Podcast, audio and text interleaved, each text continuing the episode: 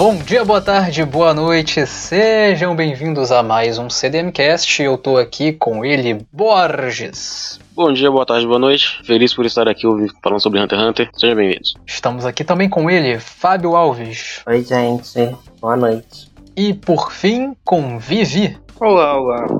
Hoje nós vamos continuar nossa jornada com esse novo arco de Hunter x Hunter, novo, já nem tão novo, falando do volume 36, capítulos 371 ao 380.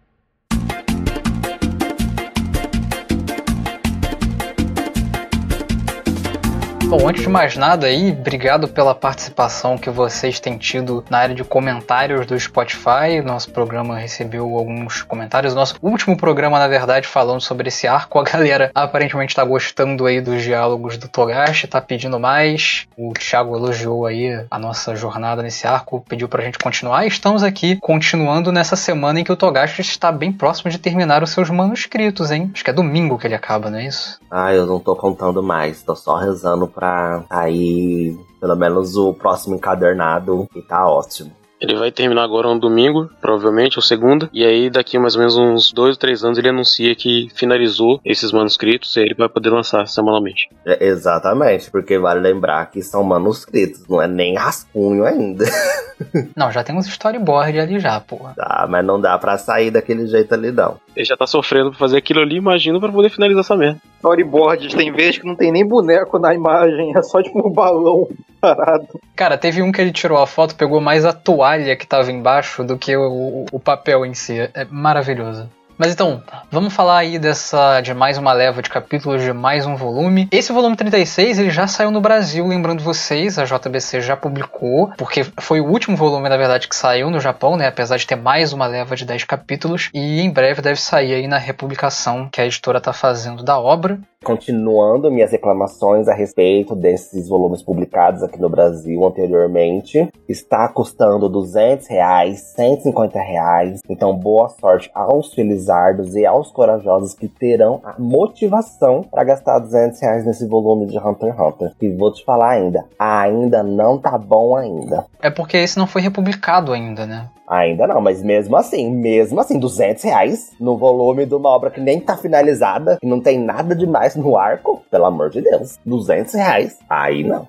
Me lembrando quando aquele volume 21 era um problema. Lembra disso? Todo mundo ficava atrás do volume 21, atrás, atrás. Ninguém achava. Quando eu consegui pegar o, o, volume 21, que eu fui dar uma olhada, não tem nada nele que justificasse aqueles absurdos. Era isso aí também. 200, 300 reais no, no volume só. Mas ainda falando sobre a parte da publicação dos volumes de Hunter x Hunter, eu não acho que a questão da, ah, vai ser reimprimido agora, então só aguardar. Eu acho que isso não é justificativa para cada volume estar tá 150 reais, 200 reais. Até porque Hunter x Hunter demorou muito para ser reimprimido, muitos anos. Está sendo agora sendo reimprimido pela primeira vez, desde quando começou a serialização dele aqui pela JBC. E mesmo naquela época, a gente conseguia achar os volumes por 20 reais, 30 reais no máximo, explodindo. Porque antigamente cada volume custava 12 reais, algo em torno disso. 12,50, alguma coisa do tipo. Então, mesmo com essa super inflação, não tem sentido no volume tá 200 reais, gente. Não tem sentido. Então, eu quero que você, seu filho da puta, que tá vendendo os volumes por 200 reais, que você morra.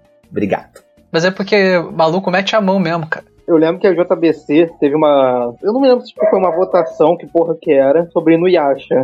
E ela falou, e Inuyasha ganhou. Ela falou, ah, vai ser relançado. Cara, isso foi há anos atrás. Anos atrás. E só veio agora. Ah, sei lá, não passo pano pra ela, não. Tem uma coisa importante sobre a JBC também, porque de fato o Fábio tem razão. Demorou pra Hunter x Hunter ser reimprimido. E esses preços abusivos acontecem porque maluco mete a mão mesmo quando o negócio sai de catálogo. Assim, é absurdo. Isso já foi um motivo de grandes discussões no meio de quem acompanha o mercado de mangá e tal. Mas agora a JBC foi comprada pela companhia de letras, então as coisas é, estão mudando e tendem a melhorar ainda mais, inclusive, né? Maravilhosos anúncios da JBC recentemente, inclusive Shimanami Tazogari, que eu amo, que nós amamos, que a gente até gravou aqui sobre.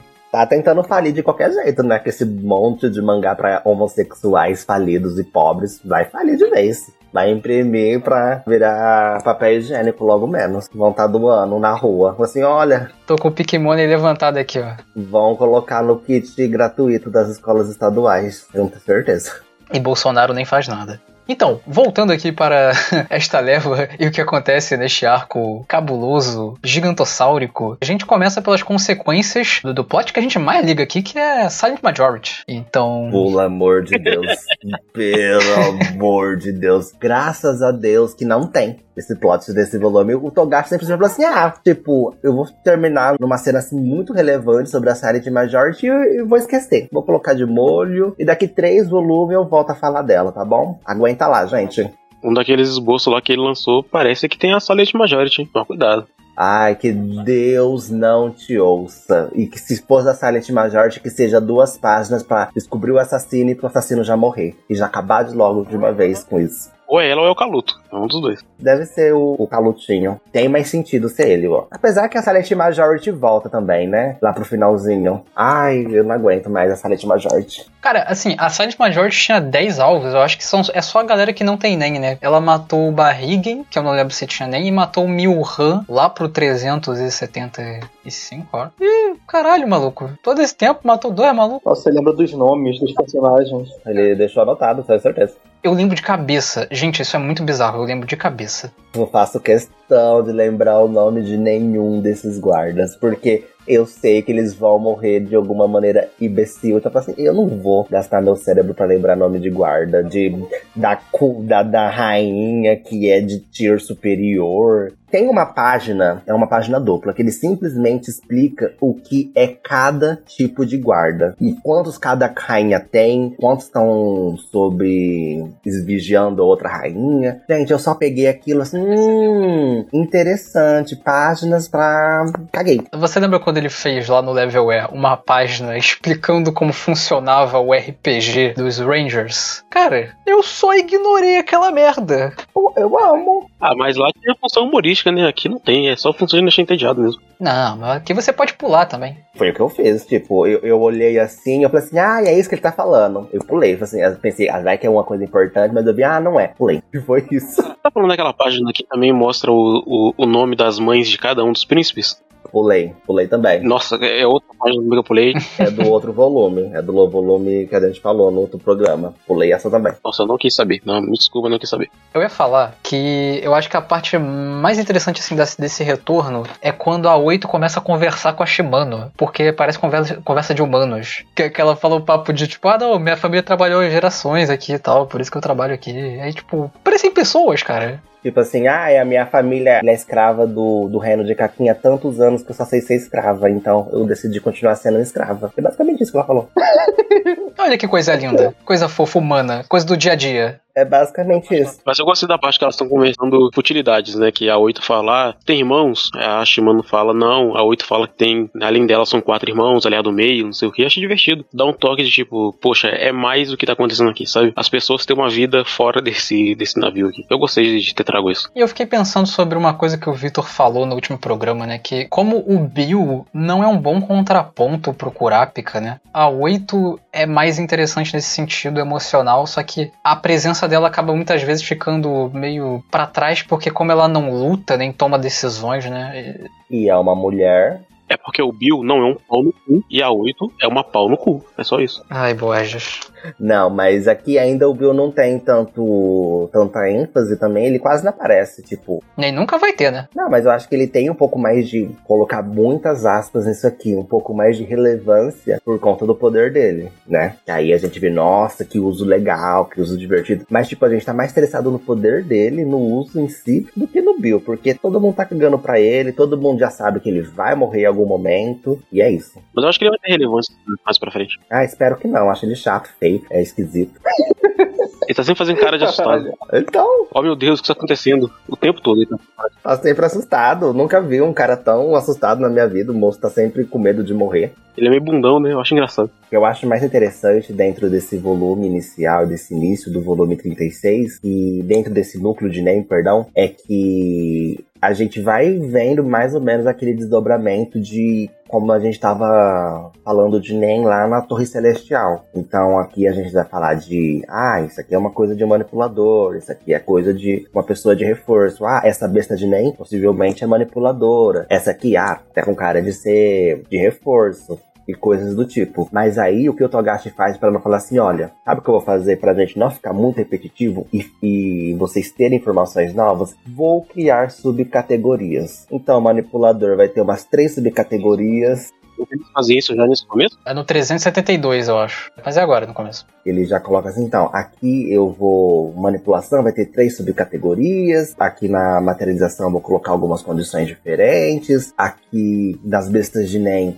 eu vou colocar alguns tipos diferentes, como a besta do, do menino lá, Marayam. Ele comenta que, ah, olha como é diferente essa, be essa besta aqui. A besta que comenta. Pode ser três tipos. Pode ser o tipo que é só uma ida. Pode ser o tipo que é entrada e saída. Pode ser tipo condicionado. Pipipipopopó. Então ele vai colocando novos elementos dentro das regras que ele já está estabelecido dentro do universo, né, das categorias de NEM, e ele vai apresentando essas novas formas e meios de utilização desse NEM pra gente, pra gente falar assim, olha, vou expandir mais o universo que já era extenso pra um caralho. Mas aqui ele também ele dá aquela chutada no balde, ele fala assim, mas eu não vou explicar muito. Mas qual era o contexto dessas explicações? Por exemplo, o Kurapika que ele comenta sobre a, a, a de manipulação quando eles estão comentando sobre a besta de NEM de alguém, se eu não me engano. Então, eles estão falando da besta do Hawkenberg. Que o contexto é, durante a aula de Enem, eles notam que os dois guardas do Hawkenberg já sabem NEM. Só que, tipo, os caras meio que não sabiam que eles sabiam NEM. A besta do Hawkenberg simplesmente despertou o NEM neles naquele episódio que acontece no volume anterior, que é todo mundo apaga, dorme, né? O, o Hawkenberg ah, encontra todo mundo desmaiado no chão e quando eles acordam, eles estão com uma tatuagem de uma pena no, no braço deles. E aí isso despertou NEM neles. Tem outro momento também. É quando o Rihan tá falando lá do sol que vomita do Sally Sally. Sim, nesse momento ele também fica dialogando sobre que tipo de manipulador que seria a besta de NEM do, do Sally Sally. De maneira geral, esse é um volume sobre não exatamente expandir, mas tentar, na verdade, encaixotar algumas. co- Como é que eu posso dizer? Al- Alguns usos do- do- dos tipos de NEM, né? Eu acho que é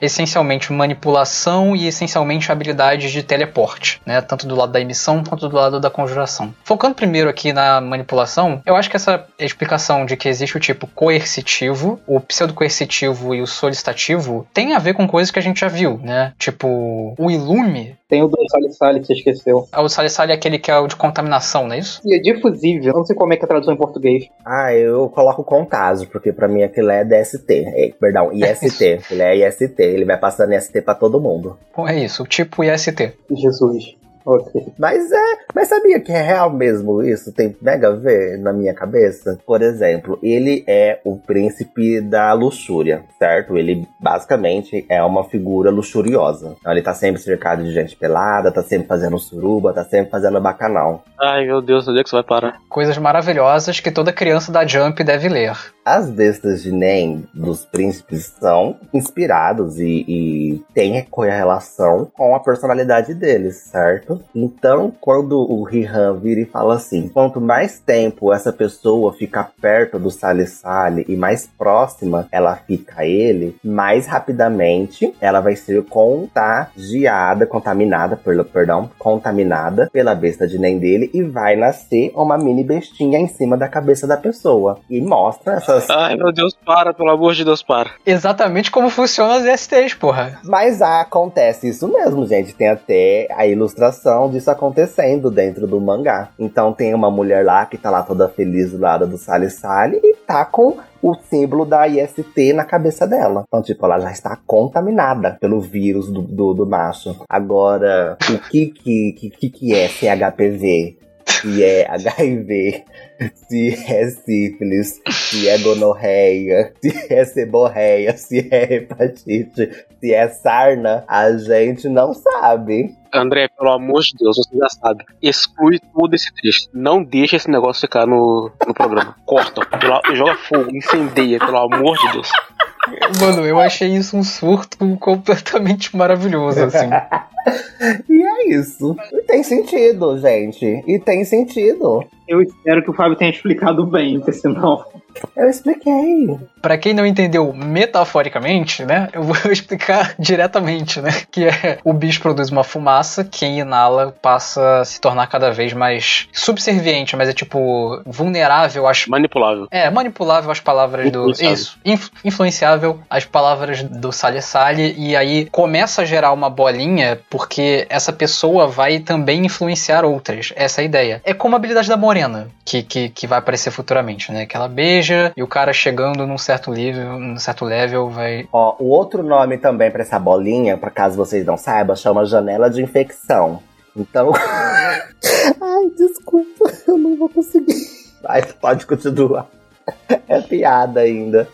Enfim, tipo coercitivo. Basicamente, ele força a manipulação em alguém. É o Ilume. O Ilume taca a agulha na pessoa, manipula a pessoa. É isso. Vocês têm outro exemplo que vocês lembrem? O Shanark também, quando ele usa a agulha lá no. Ele controla a pessoa como se estivesse no, no videogame. Sim, perfeito. Ele é também um tipo coercitivo. Mas tem alguém com, com os outros, além do Salê Salê, tem alguém com aquela que é semi-obrigatória? Que é semi-coercitiva? Então, a da Momose é. Mas eu acho que deve ter mais gente dentro de Hunter x Hunter que deve ter algo que tem que cumprir essas condições pra ser manipulado. É porque é mais comum em conjuração esse tipo de coisa, né? Tipo, manipulação é meio difícil. Ter... Deve ter, mas eu também não lembro, não. Conjuração que é mais comum esse lance de, tipo, ter condições, aí a pessoa faz alguma loucura. A da, da Camila também é semi-coercitiva, né? A da besta de nem é coercitivo, acho, não sei se é semi. Mas não mostra ainda a habilidade que, que é. É, A gente vai entrar nesse tópico aí de explorar essas habilidades aí, porque esse é um volume muito de revelar habilidades, inclusive, né? O Togashi tá. Eu acho que isso também criou uma ideia de avanço e progresso, porque a gente foi ganhando mais informações que. Sei lá, eu acho que a parte de você ficar pensando habilidades nem em Hunter x Hunter é uma parte interessante, assim, não, não acho. Importante, inclusive. Uma parte muito importante.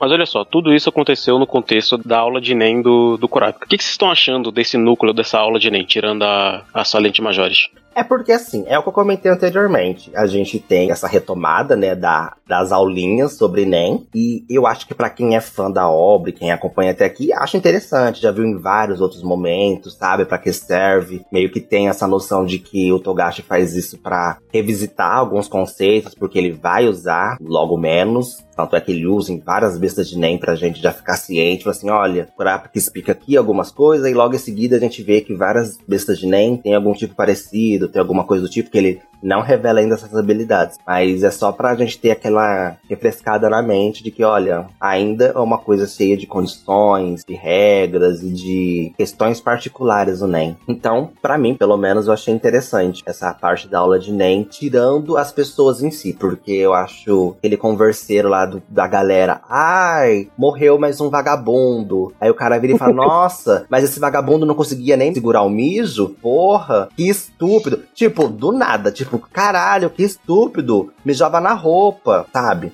E, e tipo, ah, ele é tão burro que ele foi mijar, sabia que tava sendo caçado e morreu porque foi mijar. É só ficar junto. Então, tipo, essa parte, esse converseiro em torno da Silent Majority, o povo desconfiando do Kurapika, se ele tá realmente levando eles pra uma emboscada ou não, eu achei chato. Inclusive, o converseiro sem fim do Hanzo com o Kurapika nessa parte, eu quis morrer, vomitar. Falei assim, meu Deus, que chatice sem fim. O Kurapika falando com aquele guarda no telefone, eu achei chato. O guarda gritando, eu, meu Deus, cara. Ai, eu só queria que ele morresse logo. Eu só queria que ele morresse logo. Você, ai, morre logo. Depois eu gosto dele porque ele é uma cadelinha da Bisque. Mas antes disso, por mim morria. Então, eu gosto mais ou menos dessa parte do NEM. É porque é foda, porque ela tá sustentada pelo plot da Silent Majority que é desinteressante. Eu acho assim, eu consigo visualizar que foi um caminho que fazia sentido, porque tudo começa com o Kurapika liberando a informação do NEM. Eu vou chegar num ponto mais pra frente de que eu acho que simplesmente não tinha que ter o núcleo dos príncipes nesse arco. Mas tendo, e tendo essa aula de NEM, eu sinto que é só uma forma do Togashi fazer muitos núcleos, já que são soldados de todos os príncipes, colidirem e relações se formando. Por exemplo, o Fábio falou que ele não gosta da galera discutindo em cima da Silent Majority, do que tá acontecendo e tal. Eu já gosto, por exemplo, de como o Belerente, ou Velerente, que eu acho o, o único guarda, assim, mais interessante, porque, tipo, ele tem um estilo meio sarcástico que me lembra um pouco o Hisoka. Inclusive, as pessoas já teorizaram que ele era o Hisoka, porque ele usa um coraçãozinho na fala. Ele não é o Hisoka. Eu acho ele legal e eu gosto dele defendendo o Kurapika. Eu achei uma cena interessante. E eu acho que é isso, cara. Uma hora vai dar um caos do caralho nesse barco e essa aula de Nen vai, tipo, ser uma chuva de sangue. Eu imagino que seja isso, assim. É o núcleo menos apetecedor dessa, desse arco, para ser sincero. Essa aula de Nen, eu acho ela insuportável, mas eu acho que ela tem consequências que são interessantes. Tipo, ela faz sentido ela existir porque é o que tá, é o que tá mantendo a 8 viva. A 8 e o Kurapika, essa é a verdade. Se não tivesse ela, o Kurapika já teria morrido possivelmente. Pelo menos a 8 já teria morrido há muito tempo. Por outro lado, eu acho essa aula muito insuportável, sabe? Às vezes eu fico pensando se precisava ter tantas cenas mostrando essa aula, quando no, geral a importância maior é ver como cada príncipe acaba recebendo essa informação, sabe? Por exemplo, tem lá o que ganha a moedinha, o da besta de NEM dele. Eu não sei, tipo, a informação que ele vai receber de NEM, ele vai receber de alguém que ele mandou para ver o Kurapika treinando. Ele não tá lá recebendo. Então não sei se eu preciso ver o soldado dele treinando, tá ligado? Acho que podia só simplesmente chegar o soldado e falar, ah, então, eu tô aprendendo isso, isso, isso, e o príncipe começa a treinar nem também. Porque se for para mostrar o soldado, o príncipe treinando, para depois o soldado do príncipe ensinar o príncipe, eu vou achar insuportável. Eu vou falar, meu Deus do céu, por quê? Em si, ela tem importância narrativa. Só é chato mesmo pra caralho, mas é importante. Eu acho até que ele mostrou pouco nesse volume, hein? Acho até que ele economizou a nossa vida aí. Eu vou dizer que eu curti pra cacete essa parte. Nossa, eu gostei demais. E eu gostei porque, primeiro, é uma forma de deixar o núcleo do Kurapika mais interessante, né? No sentido de o núcleo dele é o centro do que tá acontecendo agora, né? Como vocês já citaram, uma estratégia que deixa eles seguros, porque uma vez que o Kurapika tem as informações informações, ele tem as conexões, que tem um pouco ali da linha de pensamento dele. E tem as conexões, ele consegue manter os príncipes mais velhos e mais afastados, porque ele agora tem a conexão com os príncipes mais baixos e meio que forma uma rede de proteção tanto para ele quanto para os outros. E eu prefiro que seja assim, com todo mundo ali aprendendo nem com ele e obtendo as informações que chegam aqui e ali, tentando pegar coisas, né? Eles têm que tomar muito cuidado com o que eles falam, com quem eles falam e com a maneira com que eles falam, para obter essas informações, e depois as informações chegam nos príncipes deles através de de outras maneiras. Eu não sei se eles vão fazer como o Victor imagina, que vai treinar eles, depois eles vão lá e treinar o príncipe e tal. Eu não acho que isso vai acontecer, não. Com exceção do, do Tse, os outros meio que cagaram e andaram para aprender nem eles próprios, assim. Então eu não acho que isso vai acontecer. Mas eu gosto dessa forma que ele tem de conectar com todos os outros quartos, com todos os outros príncipes do núcleo do Kurapika. Só o que me incomoda é esse negócio da Silent Majority. O restante, cara, eu gosto. Gosto das consequências, das possíveis consequências. Gosto dos personagens, inclusive, também. Não todos, mas a maior parte ali, eles são funcionais e eu gosto disso. Não é pra gerar apego a eles, né? Eles vão morrer de qualquer jeito, mas eu gosto disso sim. Eu acho que o núcleo funciona bem. Muito melhor nessa parte do que na outra, que no outro volume. O que eu não gosto tanto dessa parte, assim, desses volumes, assim, é porque é muito distoante o que cada núcleo pode fazer e as ações que eles tomam. Por exemplo, a gente tem lá o Kurapika, lá no quartinho dele, tendo o mais cauteloso possível, né, para não ser condenado, para não sofrer nenhuma consequência para rainha, para rainha 8 e nem para Wobble. Aí a gente tem em contrapartida a Camila simplesmente andando com três oitão na mão, lá no corredor, metendo bala em todo mundo.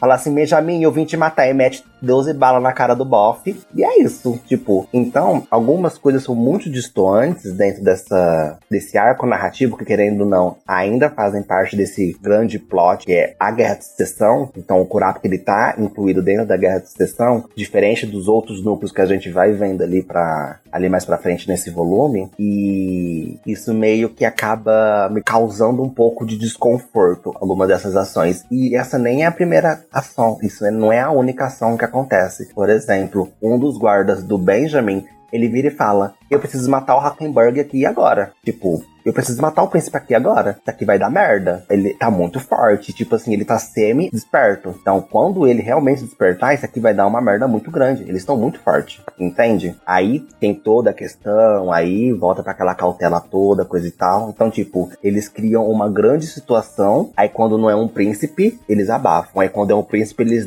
jogam alto, sabe? Eles assim, não, o príncipe é loucão. O príncipe pode fazer o quê? Ele pode ser inconsequente. Então, isso meio que me incomoda um pouco. Essa politicagem chata. Putz, eu gosto é uma estrutura de privilégios que eu imaginei que, que fosse até mesmo assim. Então, é que os príncipes podem ser quase inconsequentes, ao passo que aqueles que estão sob os príncipes não podem. Então, eles têm que ser mais sutis, que é o caso do, do Kurapika. O Kurapika não pode meter o Luke lá no, no quarto do príncipe do Tse e falar que vai balear ele. Eles têm até meio que aquele foro, o coro privilegiado, né, os príncipes, o cara, o, o Cleópatra vira, o Cleópatra vira e fala assim, não, não vai acontecer nada com você, você tem coro, você tem foro privilegiado, tipo, o máximo que acontecer é você ficar ali naquela na cadeia por duas semanas. Não posso fazer nada contra você.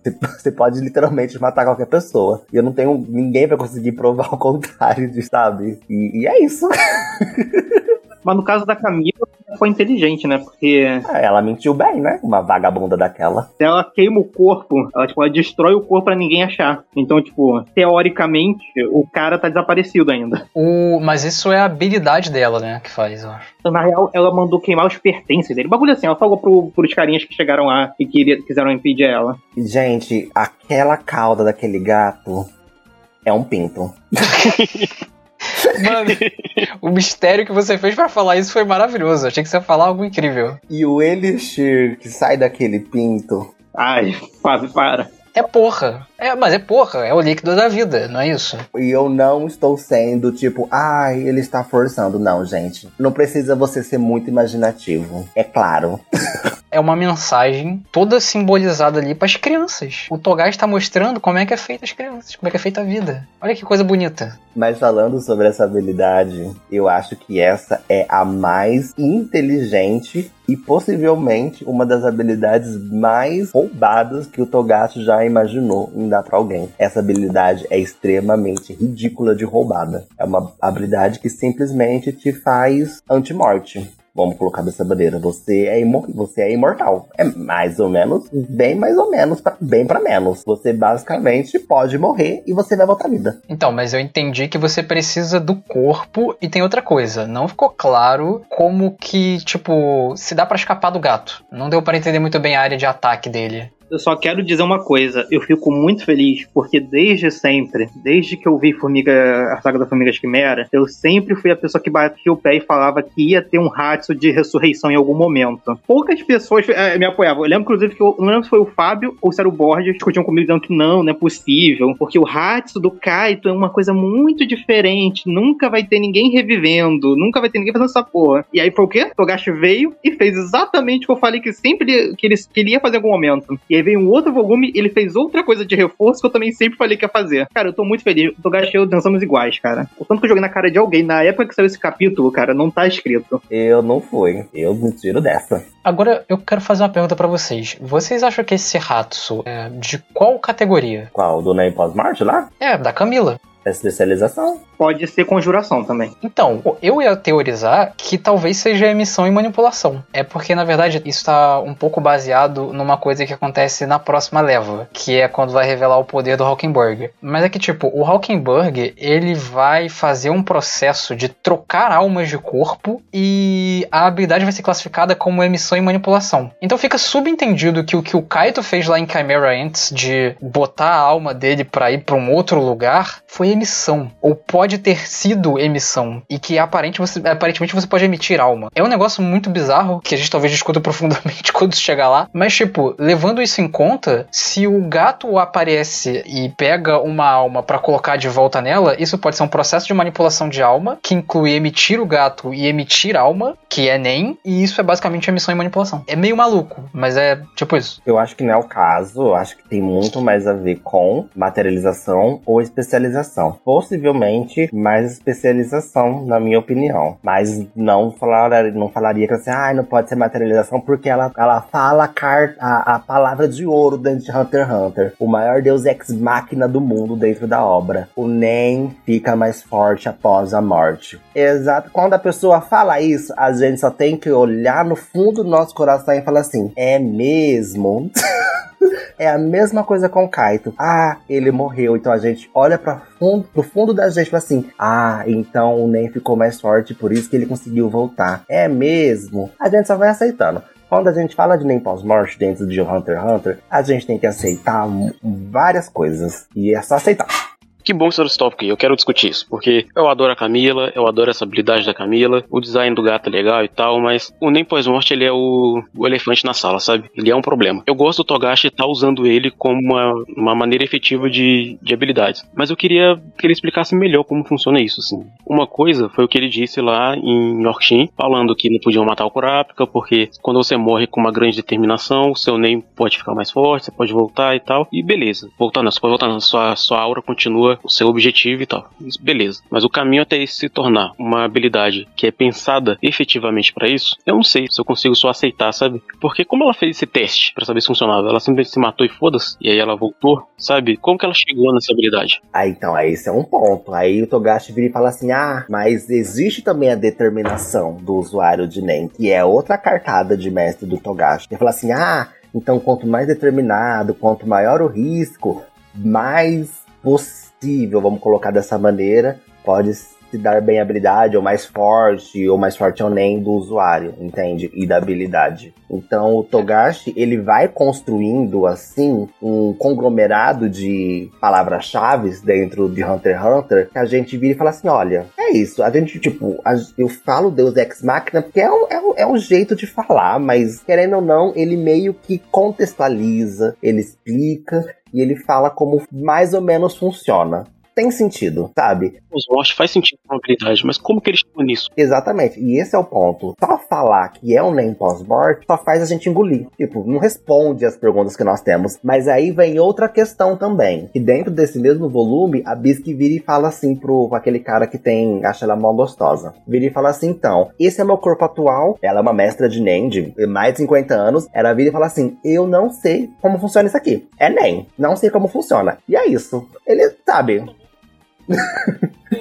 É porque isso também é comum no Hunter, essa ideia, ideia de que nem eu sei direito como a habilidade funciona. Com a Shizuko acontece a mesma coisa, né? Ela não sabe para onde vai as coisas que o aspirador dela lá é, consome. Mas esse é um problema que o Victor também até comentou no, no, na nossa última gravação, que tipo, existem coisas que o Togashi vira e fala assim, não pode existir coisas ilimitadas. Ele vira e faz uma coisa ilimitada, sabe? Fala assim, ah, esse aspirador ele é infinito, ele vai aspirar infinitamente, aí ele vira e dá uma cartada. Ah, não, ele tá aspirando infinitamente. Tá levando pra outro lugar, mas mas a menina nem sabe para onde que é. É infinito com outras palavras, sabe? Ele, ele, esse do aspirador eu entendo como funciona mais ou menos. Assim, ele para mim não é um problema. O problema para mim depois é com o Hawkenberg lá pra frente, né? Quando vai explicar no próximo volume. Beleza, a gente vai conversar sobre isso lá. A do Hawkenberg a gente vai falar, mas a do Hawkenberg para mim é o maior, assim, bullshit de todos. É o maior bullshit de todos. É porque assim, esse da Camila, eu fico pensando assim, quando você tem um especialista, né, como o, o é, como aquele Leol era e tal, né, como a Pitou também era, eles desenvolvem habilidades que não podem ser explicadas dentro das categorias. Beleza. E eles podem tanto adquirir essas habilidades de maneira presciente, ou seja, sem saber da existência do NEM, ou sem ciente, sabendo que o NEM existe e formulando e tal. E o Crollo ele até muda a habilidade dele na luta do Hisoka. Ele, é ele coloca coisas nela ali novas condições e tal. Meu ponto com a Camila é, como que ela chegou nessa habilidade? Sabe, tipo, eu sei que a gente não vai ter resposta para isso agora, mas eu queria deixar anotado e registrado aqui pro futuro de que o Togashi ele deveria explicar um pouco isso, porque ele tá transformando esse hábito do nem pós-morte em uma muleta. Fala, putz, nem pós-morte. Tá, mas e aí? É legal usar isso como habilidade, mas como funciona? Como foi o teste para chegar até aí? Sabe, o quanto de determinação é necessário para ativar o nem pós-morte? Ou ela, um dia ela morreu, e aí ela depois ela acordou e percebeu como funciona, que ela tinha uma habilidade ela não sabia. Como que foi isso? Ela desenvolveu essa habilidade pouco a pouco? Como foi o teste, sabe? Meio que tem uma leve demonstração disso com o Tse, né? Ali pra frente. No teste e aprendizado da habilidade dele de NEM, enfim. Mas no próximo volume a gente comenta sobre a habilidade do Tse. É porque essa não é a habilidade dele exatamente que eu saiba, né? É a habilidade da segunda besta de nem que ele tem. Ou a primeira, não sei, mas é uma das duas. O Borges falou foi interessante, porque eu lembro que eu tinha um pensamento, isso vem depois lá no último volume, né? O último volume que não saiu, né? Mas que é, ok, você tem uma grande convicção, emoções muito fortes, blá blá blá blá blá. E eu fico pensando, cara, se esses são os requisitos, então tecnicamente todo mundo nesse barco pode ter um NEM pós-morte. Porque tá todo mundo dando a vida. E eu fico pensando, cara, o quanto que uma pessoa que tá dedicando a vida pelos príncipes, lutando pelos príncipes, matando pelos príncipes, a, a Camila vai ter um esquadrão suicida no próximo volume. Como é que esse pessoal, eles, sei lá, eles vão morrer e eles não vão ativar o NEM pós-morte, mas o Rizoka excitado enfrentando o Kuroro vai. É um bagulho que eu fico pensando, tá ligado? Porque, tipo, se as emoções, se a dedicação é o único ponto, então todo mundo nesse barco aí, potencialmente, tem chance disso, tá ligado? Pois é, onde é que tá o limite disso? Se fosse um bagulho mais técnico, tudo bem. Mas, tipo, ai, emoções fortes. Ai, a raiva, a emoção. Tipo, cara, pra mim é tão ou mais motivada do que o Rizoka querendo apanhar do Kuroro de novo, tá ligado? Totalmente. Eu acho que a grande banalização do nem pós-morte é o Hisoka, assim. Porque, por exemplo, o primeiro exemplo que a gente tem disso é o Kurapika. E assim, a gente já vinha acompanhando desde o Exame Hunter a relação que o Kurapika tinha com o Ryodan. Então, quando o maluco fala que o Kurapika, a morte dele pode despertar algo naquela corrente que tá dentro do coração do Crollo e matá-lo, faz muito sentido para mim. Inclusive, é porque a quem esse nem pós-morte está afetando, né? Que é a, pessoa com quem o Kurapika tem uma, uma, forte relação de ódio. Então, assim, eu consigo imaginar, por exemplo, a Camila, por ser uma pessoa completamente descabida e descuidada, sabe? Que ela fala assim. Ah, acho que eu vou criar um poder aqui que ativa quando eu morro, já que existe esse negócio de nem pós-morte.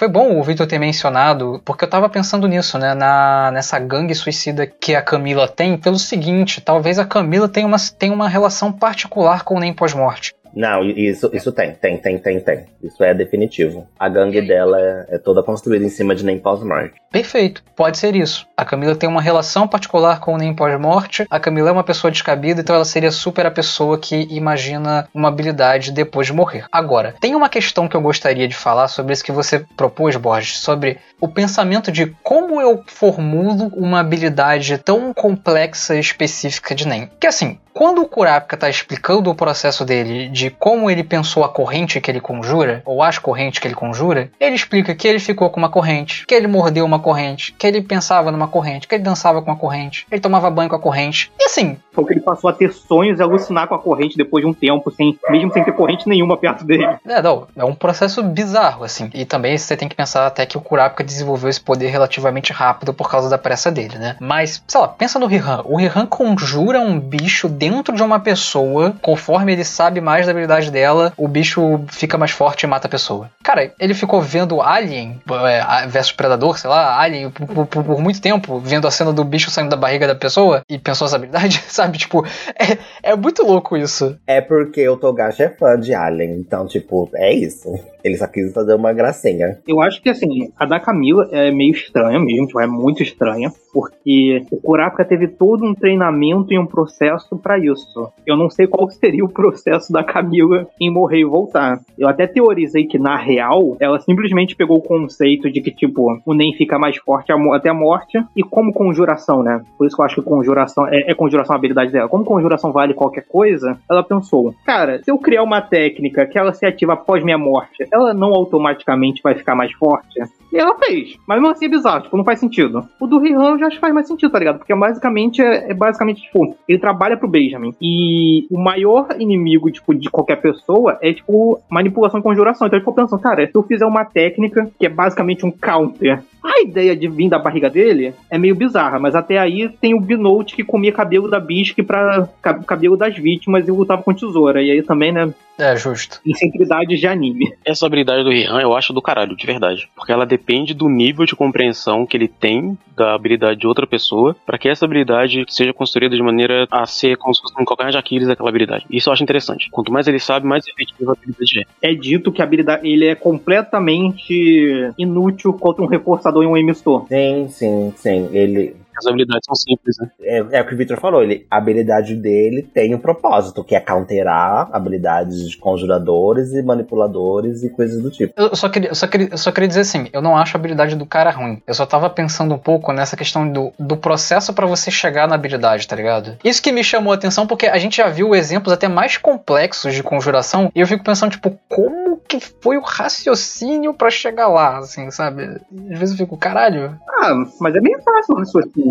É só que ele pensou que, tipo, sei lá, ele não trabalha para si mesmo, ele trabalha pro Benjamin. Então, qual é a melhor forma dele ser útil pro Benjamin? Não, mas não é isso. Mas não é essa parte do raciocínio. Eu digo mais assim, a fisicalidade da coisa, sabe? Tipo, do bicho. Ah, de sair o bicho da barriga dele?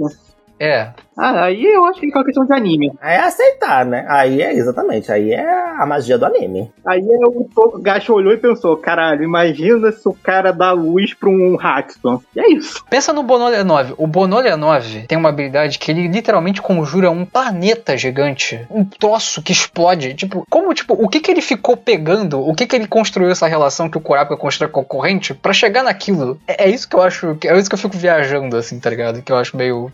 É porque eu acho que nem todas as habilidades têm essa premissa, assim. O Kurapika, ele queria materializar uma corrente, então ele precisava entender como uma corrente é. E manter ela constantemente materializada. E esse era um ponto que ele queria. Isso. Agora outras habilidades que não dependem de um. É, que não dependem de um objeto físico, ainda que seja conjuração, que é mais o processo de como você chega naquela habilidade e não você é, precisar conjurar um objeto físico. Mas o da Camila permanece pra mim. E aí também tem o ponto do Kilua, né? Que ele fala que, que ele só conseguiu a habilidade dos raios lá, de usar eletricidade, porque ele levava choque a vida inteira. Né? Ele era torturado com, eletricidade, ele ganhou resistência e tal. E assim, aí da Camila fica. Eu queria, eu realmente queria saber, eu só queria que o Togashi explicasse assim. É, Ela ganhou resistência à morte.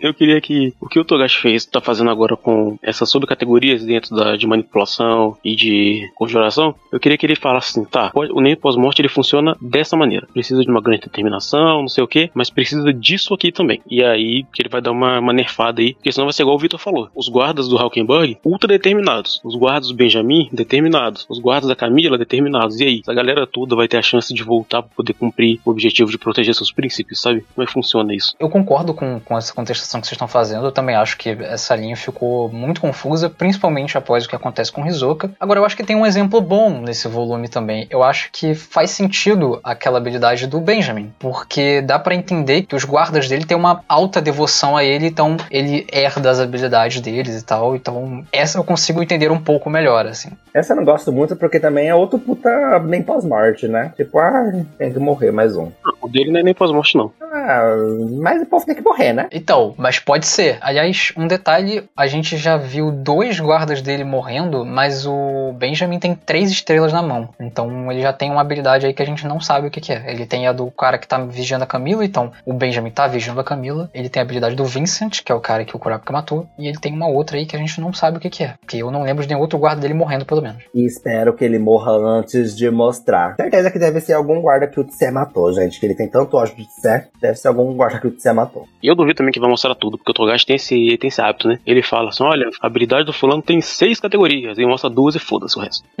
então eu duvido muito que a gente vai ver tudo. Cara, vou ser bem honesto. Eu acho que esse personagem aí ele vai ser tipo o Kakashi de Naruto. Um ninja que copiou mil habilidades, mas o autor vai mostrar mais cinco. Eu não acho que o Togashi vai parar, vai se dar o trabalho de, sei lá, quantos, quantos soldados o Benjamin tem. Eu não acho que ele vai se dar o trabalho de, tipo, mostrar todo o soldado morrendo, mostrar qual- o que cada habilidade faz, sabe? Eu acho que vai morrer uma metade e o Benjamin vai usar uns três ou quatro habilidades. É isso. Não, eu acho isso super justo, eu acho super ah, honesto até mais com a gente. Mas assim, só falando também, de- pegando esse aspecto de honestidade, é porque, tipo, tem uma habilidade aí que tá guardada. Se o Togashi quiser tirar uma habilidade do cu, igual, sei lá, corrente de roubo lá do Kurapika, ele meio que pode também, né? Ele pode. Ele plantou, né? É por isso que ele é esperto. Ele plantou o negócio antes. Falou, ó, tá aí, não mostrei o que, que é, posso falar que é qualquer coisa, hein? Daqui a pouco ele cita que o Benjamin perdeu um guarda em algum momento da vida dele. E era um guarda de especialização, que tinha uma habilidade muito roubada. E ele disse, nossa, que inteligente, Togashi. Parabéns. Mas ó, esse é de fato inteligente, sabe? Ele, ele faz a gente ao menos Ah pensar que, tipo, É malandrinho. Isso.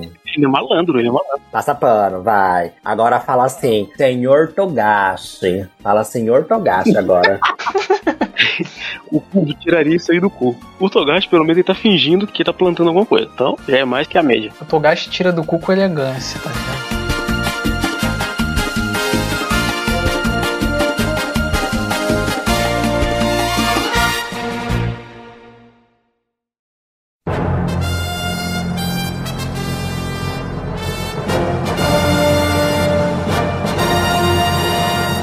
O Togashi revelou uma porção de habilidades aí das bestas, dos príncipes, né? Qual, qual que vocês gostaram mais? Alguma que vocês acharam interessante aqui pra gente pontuar? Alguma que vocês tenham alguma dúvida? A que eu não gostei foi a do Hanzo, que eu acho que pra mim é a pior, é a mais previsível, é a mais imbecil, é a mais desempolgante. Porra, tanta coisa pra você fazer, você faz isso, um clone. E o outro que ele matou também tá habilitado a fazer um clone. Uma que eu gostei é a do sapo. Primeiro, não é um sapo, é um camaleão. Ok. Eu gosto da habilidade também do, do camaleão, porque ele, ele dá, ele gera um monte de droga, né? Eu amaria essa habilidade. Mas eu queria entender um negócio, porque assim, eu não entendi como exatamente que ele vai fazer droga com um ajudante. Que ele fala aqui, é Transmuter Collaborative. Como assim, cara? O, o Walter White não fazia droga sozinho, ele precisava de alguém pra mexer o pote. Ele tinha a inteligência, ele precisava das mãos lá, do, do- da, da pessoinha ajudando ele com as mãos. Aí não ter só o conteúdo, tem que ter um ajudantezinho. Mas como é que é isso? A Tobeba vai vai montar no camaleão e fazer a droga, é isso? Ah, é igual a Tsubame. Alguém tem que montar nela pra ela funcionar. Porque o camaleão não pode montar dentro dele, montar nele. Mas eu acho que quando ele fala sobre precisar de um parceiro, é meio que um com o outro, sabe? Não é que o. Qual é o nome da- do príncipe mesmo? A Tubepa, é. Eu não acho que ela precise de um outro parceiro humano, sabe? Eu acho que, que esse parceiro é o próprio. é a própria besta, tipo, como a Luca com, o Ayla. É de mútuo, assim, um depende do outro. Então acho que é assim que funciona. Só que deve ter algum requisito a mais pra ela poder ativar conscientemente essa habilidade. Como eu não sei. Eu nem sei se ela pode, né? Os príncipes não parecem exatamente comandar as bestas. É, então, tipo, em que condições que ela pode. que essa habilidade vai ser ativada, sabe? Em que momentos, né? É o que é engraçado, né? Tem umas bestas que elas são mega úteis, a gente vira e fala, nossa, que besta legal. E tem umas que são mega inúteis, tipo a da Momose, A da Tyson. a da Tyson. Mas eu acho, cara, eu achei a da Tyson da hora, sabia? Não, gente, literalmente, a explicação da habilidade da besta da Tyson. Ela vai criar lá o meio que o link, né, com você, o, ela, aquele vínculo com você, e vai te meio que te bufar. Porém, se você desrespeitar o tabu do livro da Tyson, que ninguém leu, porque ninguém leu o livro dessa menina, a Bíblia da Tyson, você vai sofrer consequências. Ah, que legal, Togashi. E qual que é o tabu?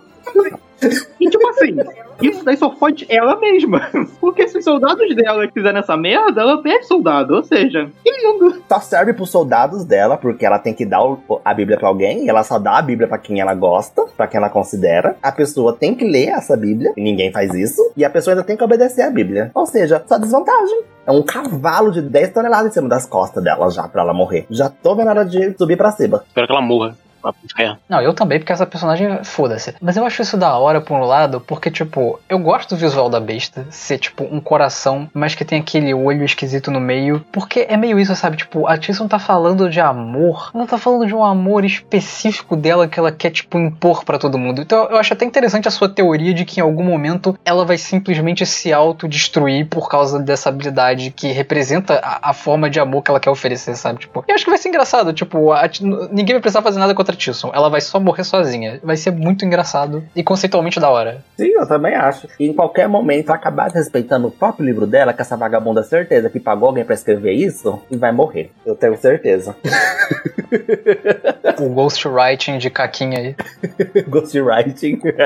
Ia ser foda se ela morresse porque ela não seguiu o próprio livro. eu achei engraçado. Uma habilidade que eu acho muito curiosa e levando em conta a personalidade do usuário é a do Lusurus, né? Porque, tipo, o bicho usa o maior desejo da pessoa contra ela, sabe? Tipo, isso é muito perverso pro Lusurus. Parece meio tranquilo. Mas tem sentido, né? Porque com, com- leva em consideração que ele mexe com vício e com drogas, quem é viciado, o maior desejo da pessoa sempre vai ser um, um trago a mais, uma pedrinha de crack ali, um, um shot de heroína ali, uma laforada de loló a colar. Entendeu? Não tem sentido ele mexer com essa. A besta, pelo menos, se inspirar nessa vibe do vício da pessoa. Eu espero que explique. é, quer dizer, eu espero que explique não, né? Que é conjuração. Mas é muito engraçado que a descrição é apenas. Ela vai conjurar o maior desejo da pessoa. E aí entra naquilo de conjuração ser a especialização que o Togashi se permitiu escrever, tá ligado? A especialização 2. E o maior desejo da pessoa é o quê? É um ente querido que morreu e ele vai conjurar a pessoa? Tipo, uh, a Luca 2.0. Não, não, mas tipo, é só uma. É só uma. Ele até fala que é só uma armadilha. Assim que a pessoa pedir, aparentemente, ela já morre. Ela meio que cai na condição da habilidade e ela começa a funcionar. Ah, então, ela não morre, ela é manipulada, na verdade, porque diz que é uma habilidade de manipulação. Então eu entendo que, tipo assim, ela vai atrair a pessoa, sei lá, tipo, vamos supor, eu, a pessoa bota um, um mangá de Bleach, assim, aí eu já vou lá dar um socão já.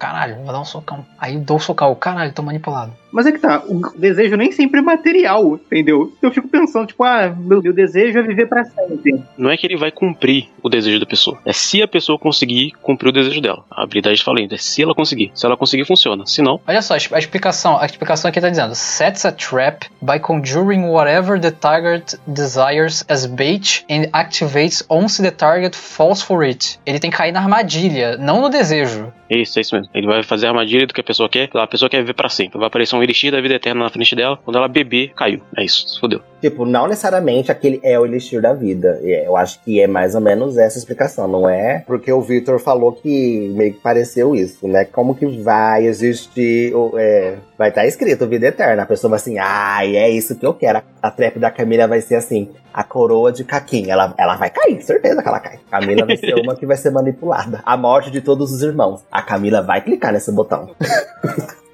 Uma que eu acho interessante, que eu não gosto e nem desgosto, e que eu nem lembro, sinceramente, se tem uma profundidade nos próximos capítulos, é a do, do carequinha lá, que era branco e o Togashi, depois de muitas reclamações, ele vai lá e passa um, um grafite preto no bofo. Ele parece um pouquinho de pele escura. Qual que é o nome dele? Eu acho que ele só finalizou depois mesmo, que ele não tinha finalizado antes. Aquele capítulo que ele aparece a primeira vez não tem nada, né? Ele é todo branco, tudo fundo branco, não tem nada depois. Todo mundo é branco naquilo, enfim. Ele decide dar uma pintadinha no bofo. Enfim. Que careca é esse aí? Um carequinha. O que tem a, a, a besta que parece um, um, um calendário maia lá, que parece um tabuleiro, uma coisa maia, que cospe moeda. A habilidade dele é que, tipo, você ganha moeda e quem ganha moeda depois de um tempo. Depois que cumpre umas condições, ganha uma habilidade. Aí eu achei isso tão, sabe, tipo, vai gerar uma habilidade aleatória pra pessoas aleatórias. Eu achei meio merda, assim.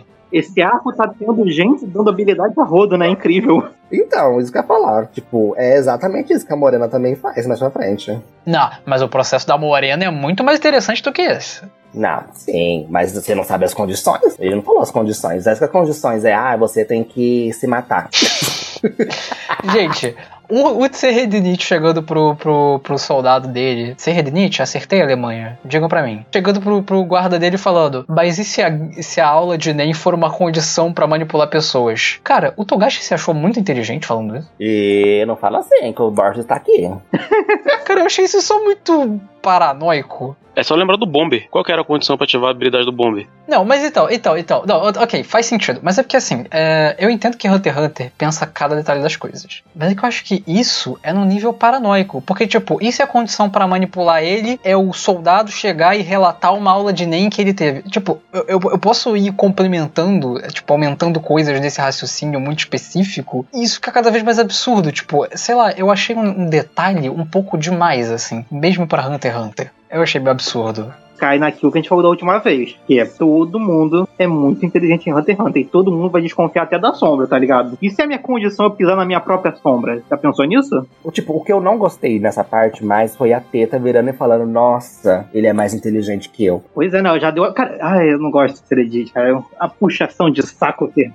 Eu- não ligo pro que o Tsé fala, mas eu não gosto do que a Teta fala. Ponto. Tipo, sabe, ela, ai. Sabe, ela começa a entrar em umas indagações tão imbecis ali, naquelas três páginas que ela aparece, graças a Deus, também tava enchendo o saco. Tão besta assim, ai, nossa, ele não pode aprender nem, nem agora. Ah, não, mas eu preciso saber qual é a habilidade dele, sabe? E ela vai fazendo tudo que ele manda, porque ela já tá marcada e se ela mentir, ela morre. E, sei lá, só meio que parece sem sentido algumas in- indagações que ela faz e alguns comentários mentais dela, algumas notas mentais. Eu não lembro se eu falei isso na, na última vez. Eu acho ainda, tipo, muito sem sentido. O medo que a Teta tem do Seredit saber nem. Porque na minha cabeça, e até pelo tema desse arco, a maior ameaça que o Seredit pode apresentar não é prendendo nem. É só ele continuar sendo rico. Porque não tem nada que ele, sendo, sei lá, um príncipe de Kakin, não consiga fazer, tá ligado? Então, sei lá, mano, fica nesse troço de. Ah, ele vai ficar muito poderoso, ele vai ficar muito forte. Mas minha filha, ele já tava matando gente no banheiro a vida toda. Tipo, qual é o lance? Mas se ele tiver NEM,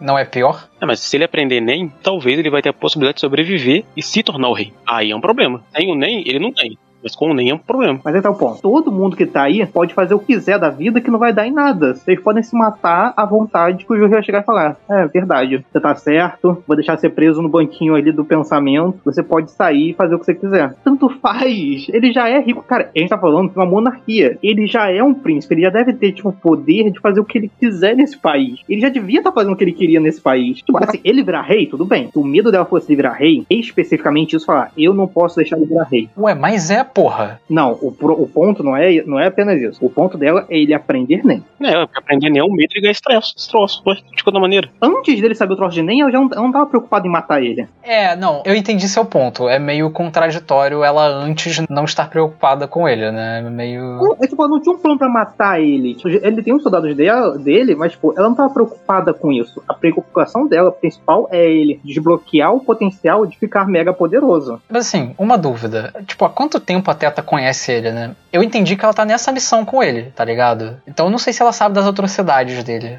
Mas ela é da associação, então possivelmente ela só tá ali inclu- incluída porque é uma missão. Cara, ela deu toda uma análise psíquica do Tseredit lá no capítulo que foi introduzida. Ah, então é isso, gente, não tem sentido. Então, ou ela é o metaforando, ou é o Não, calma. Uma coisa. Ela tava com ele antes, aí quando ela aparece, ela já aparece como chefe da, da segurança dele já. E ele não ia deixar um, um Hunter assumir de, de repente, não. Ela já conhecia ele há muito tempo já. Só, só ia falar que a primeira aparição dela é lá no volume 33, né? Agora que eu É verdade. Ela tá até com, com menos detalhes no cabelo. Então, é que é meu ponto, sabe? Tipo, eu fico meio, ai, caralho, mano, você tinha tantos outros momentos melhores pra matar ele. Tipo, não é como, ok, com o rei ele vai poder fazer muito mais mal? Pode, mas com o príncipe ele também pode, tá ligado? Então, Até que como príncipe ele tem um limite, né? Ele é limitado tanto pelo rei quanto pelo Benjamin, que é o primeiro príncipe. Como príncipe ele tem que ter hierarquia e ele não pode fazer as coisas às claras. Como rei, ele vai poder fazer do jeito que ele quiser e foda-se. ele já não pode fazer o que ele, o que ele tá fazendo agora? Não, não pode. É que é uma monarquia absolutista, né? Todo o poder tá centrado num único rei. Então tem sentido. É, então, ele pode, mas ele não pode fazer isso de maneira óbvia, tipo, ele tem consequências. Se aquilo prejudicar a imagem da família de alguma maneira, ele é punido. Se não, não. Cara, ele chamava mulheres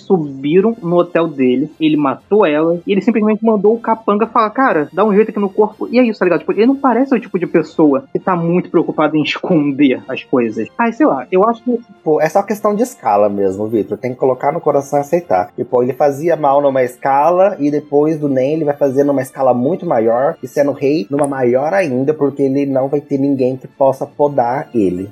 Aí que tá o meu problema. Eu não consigo aceitar essa escala. Principalmente porque a política de Hunter em relação à monarquia não foi um bagulho tão bem elaborado assim, sabe? O Tseredit só apareceu como um cara muito gostoso tomando banho de sangue e pulou direto pra esse barco. Eu acho que até a gente falou um pouco de monarquia lá no arco das Quimeraentes, do, de como o NGL funcionava ali, as três nações, e a gente tem um- um- uma ideia de como mais ou menos as monarquias funcionam dentro do mundo de Hunter. É uma questão de, de- disso, de meio que ser possível fazer muita coisa com o NEM, né? E o, o perigo disso ser meio ilimitado mesmo, você não tem muito uma ideia, assim. Mas eu acho que eu também entendo o seu ponto, Vitor. É, faz sentido, assim. Assim, tudo bem, tá, eu, eu compro isso, mas o tanto de medo que ela já tem, do mínimo momento onde ela pensou, ele pode adquirir NEM, e somado com o fato dele ser um puta gênio que faz o copo virar, sei lá, sujeira, eu acho meio merda, sabe? Eu acho uma construção muito apressada, uma escala, tanto de, não apenas de poder, também de influência muito rápida, tipo, feito, montada muito rápida. É, não gosto. O Togashi ele tá tentando transformar o, o Tse num, num ultra vilão muito rápido, isso é verdade. Não dá pra negar, não. Mas eu gosto disso, eu acho que combina com o próprio personagem, assim. Ele é um personagem que é raso, e ele é escrito de maneira rasa pra ele, assim, com personalidade. Ele é fútil, e ela tem medo disso, assim, dessa futilidade toda que ele é, porque ele tá cagando andando. Porque ele é só fútil, ele tem motivos fúteis pra tudo. Eu vejo, eu vejo razão na, na sua argumentação. Concordo em partes, mas eu acho que também dá pra entender o porquê que, que ela tem tanto medo, assim, dele adquirir NEM. O NEM, ele é um segredo, né, não é à toa. Depende de como você usa, ele é um problema pra todo mundo. Vamos combinar que essa larápia aí de, de nem é segredo vai tomar no cu que não é segredo porra nenhuma. Todo mundo sabe nem nessa merda. Isso, esse eu queria falar agora. É um outro tópico que eu queria entrar. Olha só, quando a gente descobre o NEM lá na Torre Celestial, vem com o papo de que a associação controla esse conhecimento, porque ele é um problema. Se as pessoas comuns souberem que o NEM existe, todo mundo desenvolver uma habilidade de NEM, o mundo acaba, não sei o que, a coisa toda. E aí poucas pessoas sabem, e você, se você aprende, você não vai querer que todo mundo aprenda também, senão você perde a vantagem que você tem sobre as pessoas, certo? Tem sentido, é uma ferramenta de poder. Agora, nesse barco, tá todo mundo aprendendo essa merda. O Kurapika tá ensinando, a Bisque tá ensinando, a Senhitsu que ensinar, quem mais tá ensinando? A Teta tá ensinando. Tá todo mundo ensinando essa merda, bicho. Quando acabar esse arco, eles vão chegar no, no novo mundo. Se, quem chegar naquele navio já vai chegar sabendo nem todos eles. Mas sabe o que é pior? Isso já era um problema anterior, porque eu lembro que a gente falou disso na luta do Hisoka contra o Kuroro, que tem televisões e uma plateia assistindo lutas de NEM Exatamente. desde o térreo. Sim, não tem sentido. Na hora lá, quando apareceu a Torre Celestial, não teve nada, tipo, ai, vocês só podem participar se preencherem esses requisitos, disso, disso, disso. Não, você entra, você vai subindo, você vai lutando, talvez você tome uma porrada de NEM e desenvolva NEM, talvez você morra, e isso vai ser mostrado para uma caralhada de gente. Aí o Hisoka explodiu a Torre Celestial, né, o Hisoka e o Kuroro, virou notícia, e a gente não sabe mais o que se deu. Eu só queria lembrar que o Gon e o Killua derrotavam os caras parrudaço com um soco, lançando os caras na porra da plateia, quando eles não estavam nos tires mais altos. Então, assim, se alguém ainda não percebeu que tem alguma coisa errada com esse universo, pelo amor de Deus, né? Não é, tipo, virtualmente impossível, assim. Ali eu entendo, porque assim, imagina o seguinte: imagina que algo assim aconteça no mundo real, no nosso mundo aqui. Imagina que você tá vendo televisão, tá vendo um MMA, e aí de repente os malucos começam a fazer aquilo. Você ia presumir que existe um poder espiritual oculto? Eu ia. Depende do nível da coisa. Eu ia. Eu assisti muito anime. Eu ia, na hora. Eu, ia, eu mesmo ia lá pra tomar um burro dessa criança. Eu ia pensar assim: será que isso aí não foi gravado, não tem efeito especial, alguma coisa do gênero? Eu falando por mim. Mas e a plateia vendo? A plateia não está vindo. Aqueles poderes que eles usam ali na, na Torre Celestial, do que a gente viu até agora, nenhum deles é uma coisa inexplicável do ponto de vista, vou dizer, do ponto de vista visual, sabe? Por exemplo, quando Amado, o Castro fez um clone. Gente, as pessoas saem mortas de lá. Elas vão direto pra ambulância e possivelmente levam para um necrotério. E não parece que tem uma tentativa de explicar o porquê o corpo do Castro tá com cartas mega afiadas dentro do crânio dele. É, porra. Tá ligado? Eles vão pra um pra uma ambulância normal e eles vão morrer normal. Tipo, não tem nenhuma tentativa de esconder as fatalidades. E são fatalidades mesmo, tá ligado? É tipo uma rinha de pessoas. Eu tava vendo até isso outro dia, né? Eles falam que quando você vê uma coisa muito absurda, a sua tendência é de ignorar o nível do absurdo e e justificar da maneira mais simples possível. Eu acho que se eu tivesse naquela plateia vendo uma coisa dessa sem saber da existência do NEM, eu ia pensar assim, é armado. É o que eu ia pensar se eu visse assim, na minha frente. Ai, gente, não dá. Deve ter investigador, deve ter pessoas que devem pensar, nossa, eu vou expor o NEM. Deve ter sim. Eu tenho certeza que alguém naquela plateia vai ver aquilo e vai pensar, que merda é essa que tá acontecendo? E aí vai tentar descobrir. Mas como o foco de Hunter x Hunter não é seguir essas pessoas, o Togashi só ignora. Mas por que, que você então acha comum a da torre e acha problemático no barco? Porque no barco eles estão sendo diretamente ensinados sobre Enem. O Kurapika fala lá no geral pra todo mundo, né, gente? Existe nem. Na torre é um show, é um espetáculo. No barco eles estão sendo ensinados. Isso pra mim é um problema. E assim, são muitas pessoas sendo ensinadas. Muitas pessoas. Mas essas pessoas vão conseguir ensinar de volta? Assim, problema elas não vão ter, né? Problema elas não vão ter pra fazer isso. Ela ensina o básico e a pessoa aprende com, a prática depois. Sabe que é o que o Kurapika tá fazendo, por exemplo. Vai, vai ensinar em duas semanas. Em duas semanas ele não vai ensinar um Hatsu mega complexo pra cada um. Ele vai ensinar o básico, depois a pessoa que se vira pra aprender o resto. Ai, não, cara, desculpa. Guinei Rodan explodindo uma cidade, causando um terrorismo numa cidade inteira, com vários prédios do lado, possivelmente gente com câmera vendo. Não, não, pra mim não, não desce, não. Você viu como que a Ryodan fez, fez isso? O Shaunark, por exemplo, controlou a máfia. E aí as pessoas atiravam umas nas outras. Os outros ali tinham habilidades que eram mais diretas, do tipo, o Finks torcia o pescoço das pessoas. O que eu tô falando? Eles não fizeram nada que fosse visualmente chamativo demais, sabe? Se aparece a estátua lá do, do Netero, o Buda do Netero, no meio da cidade, de repente, ele conjurando aquele trem, aí eu imagino as pessoas olhando e falando assim, caralho, tem alguma merda acontecendo. Agora, fora uma coisa que seja espetaculosa demais, que seja tão absurdo que você não consiga explicar naturalmente, fora isso eu não vejo um grande problema. Eu acho que você tá tentando forçar muito, mas muito, mas muito, porque isso vai servir pra qualquer tipo de ficção, tá ligado? É isso. Eu acho que ali aquele arco da Torre Celestial tem como a gente entender que ah, são habilidades que são mega, entre aspas, plausíveis. São coisas, ah, é um peão rodando, é uma cadeira de roda com turbina, é um chicote com eletricidade. São coisas engolíveis. Mas quando a gente chega no adentro do Castro e da habilidade dele em si e de como ele consegue fazer uma cópia dele mesmo, já cria uma problemática e quando a gente tem isso mais pra frente, vai se estendendo. Fora que o único massacre de Nen que foi importante para essa história em toda essa era de Hunter foi o do Igumi. E aí as pessoas ficaram, ok, agora a gente vai ter que mexer nessas leis de Nen. O Igumi matou umas 20, 30 pessoas. Levando em consideração que qualquer pessoa pode ganhar um poder de Nen, eu acho muito difícil alguém não ter explodido umas dezenas de pessoas na rua apenas por explodir, já que não tem nenhuma legislação. Ah, é isso. Vamos falar agora então do núcleo do Hanzo e da Bisque. Basicamente, o Hanzo usa sua habilidade de clone, que podemos nos aprofundar agora. Mata o soldado que matou a Momose, ou melhor, encontra e mata né, o soldado. E quando ele retorna, simplesmente todo mundo sumiu do corpo. Esta é a situação. E, tipo assim, tirando a habilidade merda dele, eu achei merda também o fato dele falar assim, ah, era 50-50. O plano dele foi meio, né? Vou fazer aqui, né? Se der certo, deu.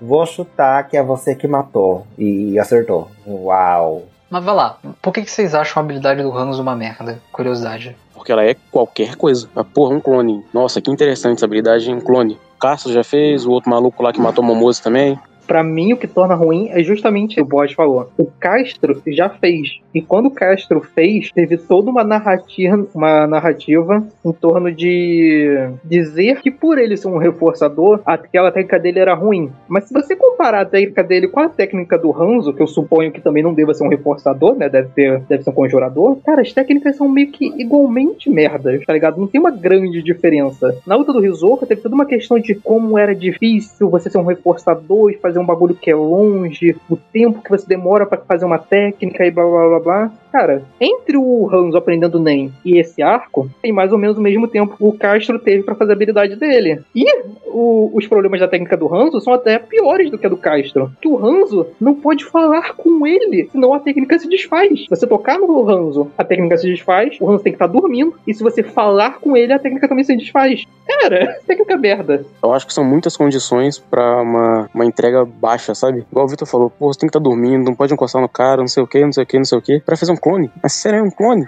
Nessa questão de categorias distantes, é porque essa habilidade ela acaba tendo que incluir emissão também, né? Porque o, o Hanzo, ele, enfim, o clone tem que sair andando e tal, e é por isso, inclusive, que eu acho que ele é em top de, de categorias. E tem uma questão que, tipo, o clone atravessa paredes. E tecnicamente, quando você conjura, você tá adicionando, tipo, é matéria mesmo, né? O Kurapika até explica isso no momento com o Bill lá no início desse volume. Então, muito provavelmente, é por isso que demanda tantas categorias, tantas condições também, né? Então, eu acho que eu concordo com vocês, assim, é uma habilidade que eu não sei se vale muito a pena. E aí tá um pouco meio incômodo com conjura conjuração também, né? Porque parece que serviu especificamente para esse contexto. E por isso que é skill 4, né? Ele tem outras três habilidades. Obviamente, são, tipo, servem para coisas diferentes. A do Castro é luta e a do Hanzo possivelmente investigação, não sei. Mas sei lá, né? É muita restrição para apenas atravessar paredes, sabe? E caminhar. E nem é tão longe, tá ligado? É 20 metros. Não, tem uma outra ainda que eu esqueci de falar. Ele não consegue voltar pro corpo. Tipo, ele não consegue desfazer a técnica. Ou seja, ele tem que caminhar de volta pro corpo para aí sim tudo der certo. Ou seja, se alguém achar o corpo dele enquanto quando ele tá, tipo, passeando pelo bosque, ele se fode. E sei lá, cara, isso eu, eu fiquei vendo isso e eu fico olhando que, tipo, a partida do Castro hoje em dia parece muito mais uma, apenas uma questão psicológica do que um bom uso de distância de técnica de NEM, tá ligado? Mas se o Hanzo que tá perto de conjuração, possivelmente, só consegue fazer isso, o Castro tá bem demais, sabe? O Castro fez aquela técnica lá em dois anos. Tá ótimo. Pois é, e se for uma parada prática do tipo, ele encontrou o inimigo e precisa lutar naquele momento? Vai fazer o quê? Então, mas ele tem outras habilidades, é o que deu a entender, pelo menos. Mas é que tá as outras habilidades, elas não. Elas vão ser, tipo, outras coisas. É tipo você falar do Castro. Tipo, o Castro faz um clone, mas o Castro também usa aquela boquinha de tigre lá, aquele corta o braço do Rizoka. Essa técnica em específico, parecer tão merda e tão cheia de fraquezas, tá ligado? Mesmo que ele compense ela com outras coisas, eu acho que essa técnica em si ela é muito ruim. Não, sim, é eu só tava respondendo a, o, a pergunta do Borges mesmo. Tipo, se ele encontrar alguém e tiver que lutar, ele vai usar uma outra técnica, né? Se ele não tiver colocado umas condições tão merda quanto, né? Ah, mas aí tem uma outra pergunta, né? Não sei se esse clone do Hanzo pode lutar por exemplo. Se o clone pode usar, sei lá, outras habilidades que são do Hanzo. Porque ele faz tipo uma projeção astral, né? Então talvez tenha isso aí. Se tiver isso, eu, Ele enforcou um cara, pelo menos. É, não, mas usar a habilidade nem. Se ele conseguir fazer isso, eu já acho um pouquinho melhor essa habilidade. Não, se o clone dele puder usar NEM, aí é do caralho. Aí fala, porra, vale a pena, hein? E pior que deve ter usado, porque ele enforcou um cara que usa NEM, né? Ai, eu ainda vou achar muito ruim pra ele ter que ficar deitado, sei lá. O clone do cara que usava o Hatson de reforço. Mas o bom é que o, o, o Hans ele pode fazer aquele clássico dos coaches. Trabalha enquanto eles dormem.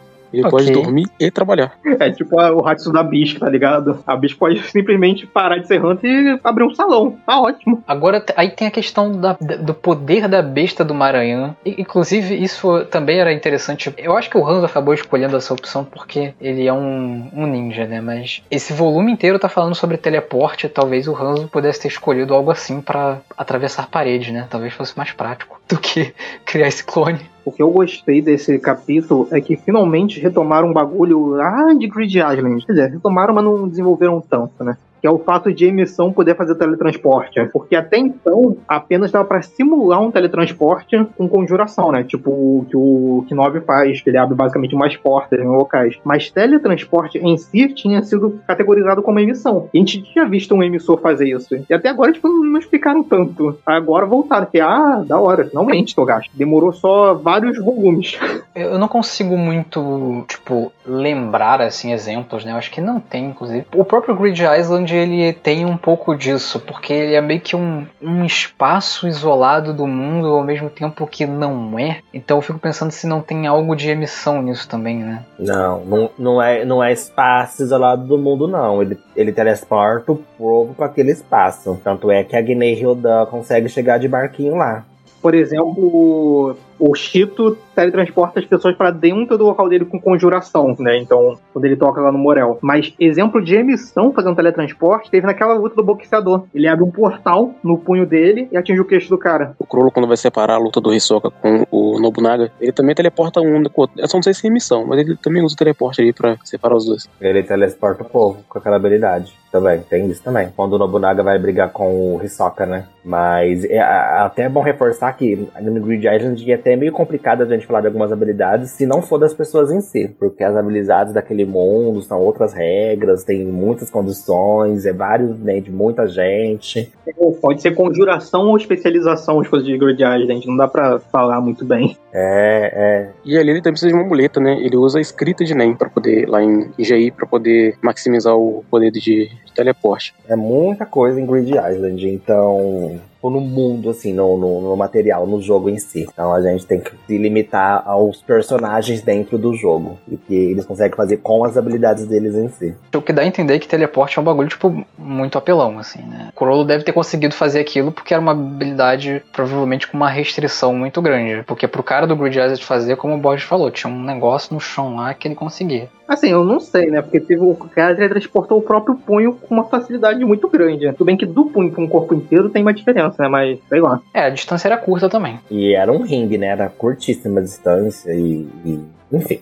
O, o lance que, tipo, é porque assim, vou pegar do processo que o, o, fez pra tentar entender a habilidade, né? Tipo, ele tá dentro do quarto, porque eu acho que ele é até segurança do Maranhão também. E aí, quando ele tá dentro do quarto, ele consegue ver todo mundo. Quando ele sai do quarto, ele deixa de ver as pessoas, embora ele ainda possa ser visto e ouvido. Então eu não consigo exatamente dizer o que aconteceu nessa habilidade. Tipo, é como se o dragão tivesse criado um, um espaço novo Eu acho que é como o que o, que o 9 faz, só que mais complexo. É, eu acho que é conjuração mesmo. Não, não tem cara de ser emissão, não. É conjuração, e a Bisca até comenta, né, que é conjuração de mão única, né? Tipo, uma vez que você entra, se você sai, você não volta mais. Ela comenta isso também. Hum, ok. Eu tava, eu tava na cabeça que era emissão, mas emissão move os lugares, segundo o Bisque. Que é bem doido, né? Você mover um lugar todo.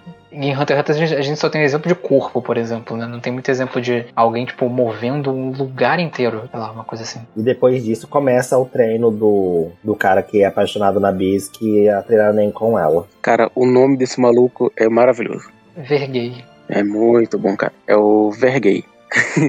Se você for na raiz da palavra, vai ser very gay, né? Ou seja, muito gay. Cara, é maravilhoso. O Togashi é muito homofóbico, né? Ele detesta os gays, ele não faz nem questão de esconder mais. Pois é. Na primeira tradução, quando saía aquela do Manga Reader horrorosa, eles tinham traduzido o nome dele como Well Gay. E se você traduzisse também, seria bem gay. agora ficou ver gay se você for na, na raiz da palavra da ver gay pela maneira como você é, pronuncia. E aí ficou, de qualquer jeito, o cara é muito gay. E ele elogiando trapézio descendente da Bisque. Cara, puta merda, é maravilhoso, cara. É, finalmente alguém que valoriza as musculosas, né? Verguei claramente fã de Dororedoro aí. Possivelmente. Cara, agora passando pro núcleo Kacho e Fugetsu planejando uma fuga, o núcleo que a Senritsu tá dando conta, e também falando um pouco sobre a habilidade de teleporte, né? Mas enfim, o que, vocês estão achando desse núcleo? Eu gosto porque eu gosto muito das irmãs, e eu gosto muito das Senritsu também. Então eu gosto desse núcleo, sabe? E a ideia, pro cara, é maravilhoso isso. A ideia de que a menina ela finge ser uma coisa na frente das pessoas, mas a Senritsu percebe que ela não é aquilo porque o coração dela tem um outro, um outro ritmo ritmo, que é diferente daquilo que ela tá querendo demonstrar. E ela usa isso, essa percepção da Senritsu, pra poder se comunicar com ela quando ela tem aquela estratégia do código Morse. Eu acho do caralho, sabe? A ideia de que ela faz isso só pra proteger a irmã. Porque no começo dá a entender que a relação das duas não é legal pelo lado dela. Mas depois a gente percebe que sim, que ela ama a irmã também putz, eu gosto, eu gosto muito. E eu gosto do poder da, da Foguetes também, de, de criar aquelas portas ali e tal, e ela tá tentando testar para ver até onde vai. É outra gênia também, de repente, mas eu tô gostando da ideia dela de, de testar ali o, a habilidade dela para saber o quão útil ela vai ser. E a consequência disso também, dessa, dessa besta dela, que é, se os príncipes souberem que a habilidade dela é essa, né, da besta dela é essa de se transportar, ela fica em perigo, porque ela não tem uma habilidade ofensiva. Aí ela se fudeu, nem defensiva. Ela só tem uma habilidade de transporte, que é uma vez por dia. Que é muito apelona, mas é uma vez por dia. E ela se fudeu. Eu acho que o maior problema da habilidade dela é que ela não pode usar a habilidade pra ir muito longe. Tipo, ah, ela vai fugir, mas ela vai fugir pro, pro navio. Tipo, ah, eu vou, vou, fugir de alguém tá tentando me matar, eu vou fugir lá pro Tier 1. Depois a gente descobre isso, né? Eu tô dando spoiler, mas enfim. Se fosse em outras condições, a habilidade dela seria muito mais apelona. Muito, muito mais apelona. A habilidade dela é tipo a do Nove, né? Mas não. A do novo tem várias condições. Ele tem que ir lá criar um portal antes, criar um espaço para conseguir abrir o portal. Ela não. Ela fala assim: ah, eu quero ir pra lá. E ela vai. Não, mas eu digo assim: é, o naipe é o mesmo, tá ligado? Tipo, tem uma entrada, ela precisa de emissão para chegar no outro canto, mas ela conjura um espaço NEM, que é tipo aquele túnelzinho por onde ela tá andando, tá ligado? Que é a mesma coisa que o Nove faz para acessar as portas diferentes. É, é, basicamente uma do Nove, mas a do Nove é fraco perto dela. É tipo o que o psicopata tá fazendo no final do, do volume. Sim, também. E tenho várias dúvidas sobre esse psicopata aí. Mas antes disso, assim, eu queria só dizer que esse núcleo é legal. A ideia e tal é muito maneira, que nem o Bosch falou. Só que eu acho que, tipo, muito do que a gente entende e absorve do arco tá vindo pela Senritsu, falando por todo mundo. E eu acho isso meio ruim, porque você está construindo uma personagem pela percepção e diálogos positivos de outro. Então eu acho isso meio incômodo. Eu não acho incômodo porque esse desenvolvimento vai desaguar mais pra frente num, num desfecho que a gente vai ver a personagem em si dialogando com a irmã dela, elas finalmente podendo falar. Aqui a gente tem uma situação na qual a irmã dela não pode falar. Porque assim, ah, eu sinto saudade de você, tanto é que a primeira vez que a irmã dela vai lá e visita ela, ela tá chorando. Ela tá chorando, vendo as fotinhas delas e tal, e tá chorando. Não, tipo, isso é narrativamente escrito. Não precisa ter necessariamente a menina falando as coisas. Quando o Togashi desenha ela, vendo as fotos com a irmã chorando, isso já diz algo. Isso já é uma narrativa dentro do mangá. Eu acho isso pouco, honestamente, e eu acho que, tipo, mesmo que a Katsu não possa falar, ela ainda pode, tipo, pensar. O Togashi podia estar usando o pensamento dela. Eu realmente não acho interessante porque, tipo, esse já é um arco, como a gente já meio que falou no outro programa, né? Com novos personagens. E, tipo, para você criar uma conexão com o personagem por outro falando por ele, eu acho meio difícil, entendeu? E, tipo, daqui a pouco vai ter um clímax desse núcleo. Que pode ser, tipo, é legal. Eu lembro de ser legal, eu lembro de ter gostado. Mas eu acho que daria para se conectar melhor se eu viesse um pouco esse drama pelo vez da Kachou. Tipo, ela tendo pensamentos também, tá ligado? Não só a exposição da Senritsu. Eu gosto da Kachou, mas eu acho esse núcleo o mais fogo de palha possível. Eu acho tanto faz e tanto fez esse núcleo, de verdade. E ele tem uma conclusão que ela é muito bem feita, muito bem escrita. Eu adoro o capítulo dessa conclusão. Conclusão não que ela vai se estender mais, né? Mas vai ter um ápice. Mas que eu acho que tudo que leva para ela, eu acho um medíocre na melhor das hipóteses. Eu acho foguetes qualquer coisa e a Katia é uma personagem legal. E eu não acho que tem uma construção e uma participação delas boas o suficiente ou interessante o suficiente para me fazer ligar para as personagens. Tipo, a Katia tem uma personalidade legal. Ela esconde as coisas e ela faz o papel de vilã para proteger a Isso é muito interessante, é muito legal. A Fugetsu em si, tanto faz. Podia morrer em algum momento que eu vou adorar. Mas sei lá, ela meio tanto faz, sabe? É, tipo, eu acho que funciona pra maioria das pessoas porque elas são duas garotinhas fofinhas, tá ligado? Elas estão numa situação muito violenta, muito perigosa. Mas sei lá, tipo, eu não consigo comprar a relação das duas, sabe? É, é muito tipo, a relação é fofa porque elas são crianças fofinhas. Mas é, tipo, na escrita, no que o Togashi me apresentou da relação das duas, eu tanto faz, tanto fez. Eu gosto da relação das duas. Eu acho que é uma daquelas relações que meio que até falo lá dentro de. Até falei no programa de Kimetsu no Yaba. Que são construídas assim, ah, ela é minha irmã. Aqui o ambiente é complicado, mas aqui a gente tem também a questão que elas são irmãs gêmeas, mais ou menos. E elas são gêmeas, né? Tenho quase certeza disso. Elas são gêmeas, são gêmeas. Então, tipo, a relação delas é mais próxima por conta delas serem gêmeas. E elas são as únicas dos irmãos que têm de fato uma relação. O restante não tem. Tem sim, sim. Então aqui a gente tem aquele, aquela questão da família, coisa e tal, proximidade, enfim. Tanto é que a Caixa mesmo vira e fala pra Senritsu, fala assim, você em momento algum foi ordenada pelo seu pai a matar seu irmão. A Caixa fala isso nesse volume.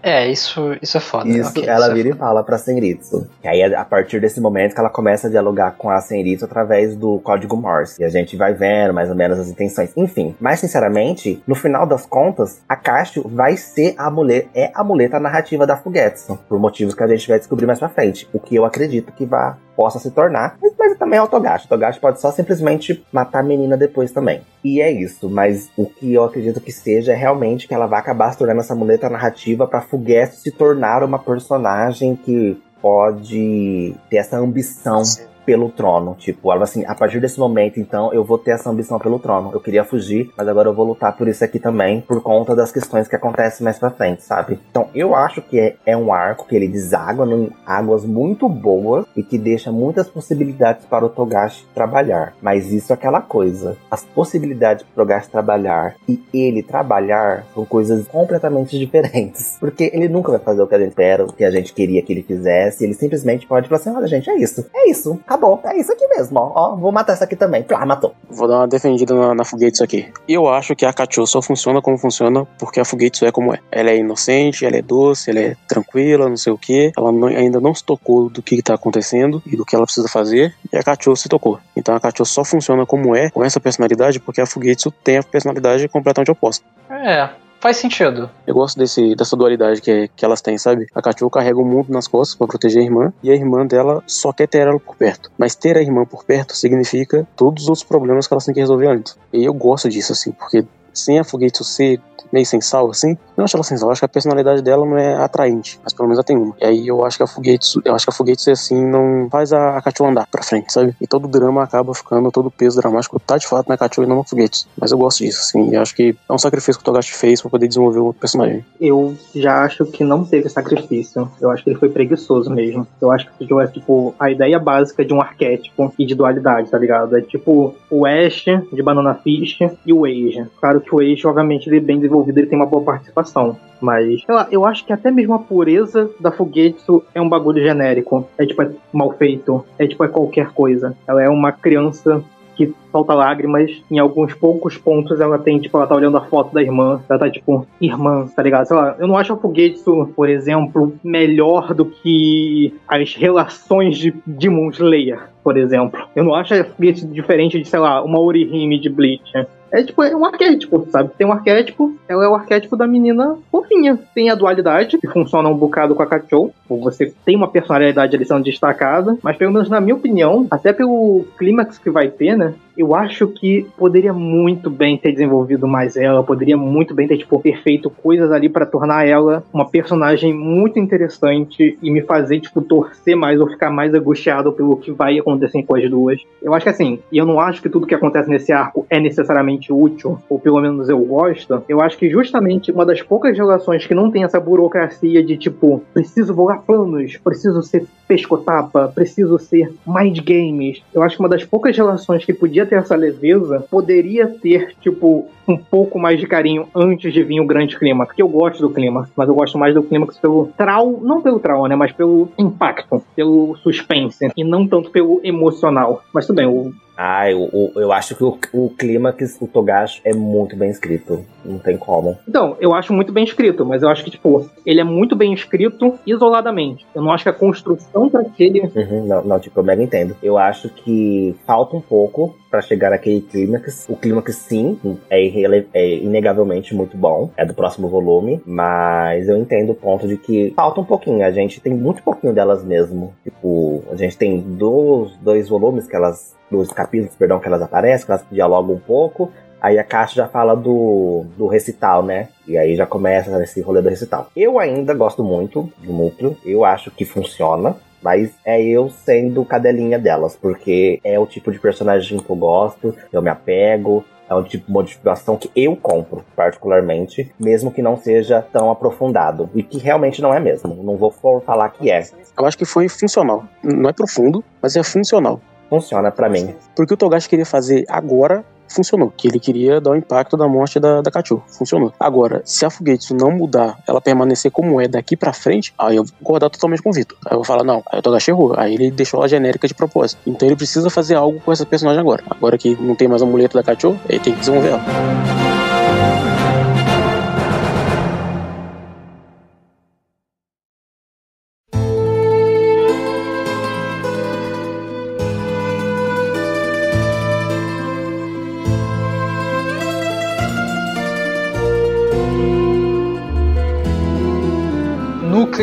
Ryodan, núcleo da máfia e, por que não, o núcleo que deveria existir, né? Sem o núcleo dos príncipes.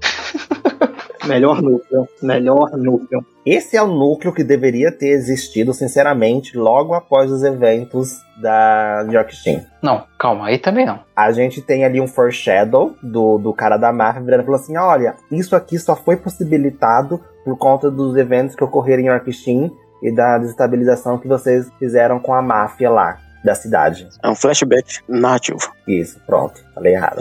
Rapidão, deixa eu falar um negócio sobre esses caras. Tipo, por que, que o Togashi pegou esses random aí, que nem tem nem, e fez eles, tipo, muito bonitos? O brócolis e o, e o cebola? Não, eu tô falando do, dos malucos com flor na cara. Eles não tem nem. Da rosa. Então, eles não tem não? Tem nem não, pô. Tem, tem nem sim. Eles falam ainda. Eles falam que a, a Ryodan não tentou nem esconder o nem enquanto eles estavam conversando. Ele fala de esconder o nem ou ele fala de esconder, tipo, intenção de atacar? Tipo, que estavam meio bolados. Fala de esconder nem. Não tentaram esconder o Ah, então eu entendi errado, mané. Mas é isso. Um chefe da máfia é um brócolis e o outro chefe da máfia é uma cebola. O nome de um é brócolis, o nome do outro é onion.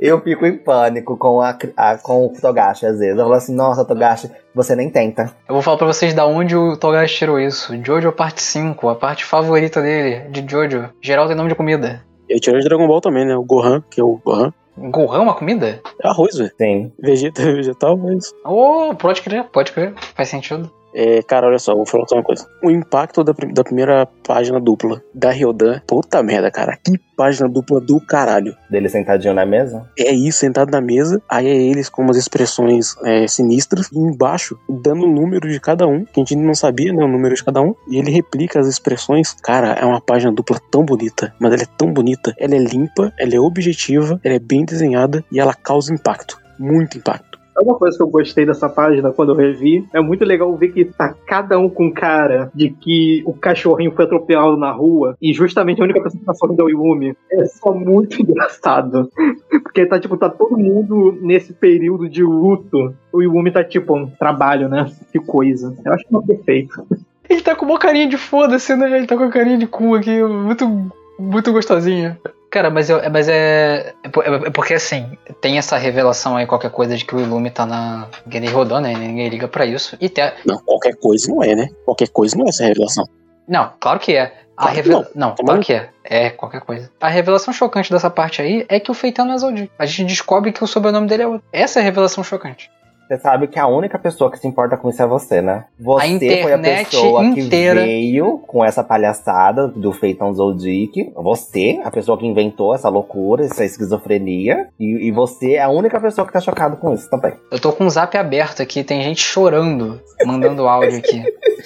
E é isso. Mas voltando pra Genei Rodan, o que vocês acham dessa introdução deles que já era esperada? Porque o Kuroro, lá, logo após a luta contra o Hisoka, ele fala que eles vão roubar o navio lá da, de, o tesouro do Kakin.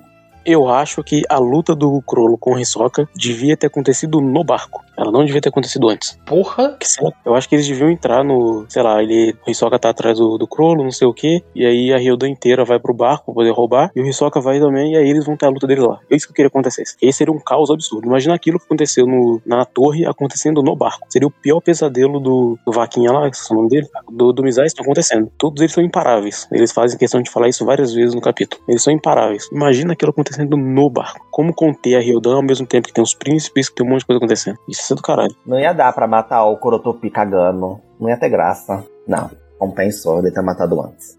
Mas ó, eu gosto do- da Ryodan no, no navio. Como eu disse, eles têm muita presença, muito impacto. O encontro deles com os caras das flores, eu achei muito foda. E, cara, essa fala que o Léo iniciou falando, ó, foi o Fábio, né? O Fábio iniciou falando que, graças a eles, a máfia de Kakin conseguiu prosperar. Uma coisa que eu ficava pensando quando eu li Yorkshin e eles matam a máfia, eu ficava pensando assim, tá, eles mataram a máfia. E aí, qual é a consequência disso pro, pro mundo de Hunter x Hunter? E agora, nós sabemos qual é a consequência disso pro mundo de Hunter x Hunter. Eles desequilibraram o poder de tal forma que a máfia de Kakin dominou. E eles não precisaram nem fazer esforço pra isso. A Ryodan acabou com a máfia do com a máfia principal e a máfia de Kakin agora domina. E eles estão indo pro, pro navio, pro, bar, pro novo mundo pra poder já dividir os territórios por lá. Cara, essa informação foi do caralho quando a primeira vez. E indiretamente, meio que o pessoal da máfia de Kakin é fã da Genei Rodan. Eles querem, eles querem autógrafo, eles querem ficar tietando a galera, quer ficar perto deles, quer apoio deles e coisa e tal. Então é, é legal.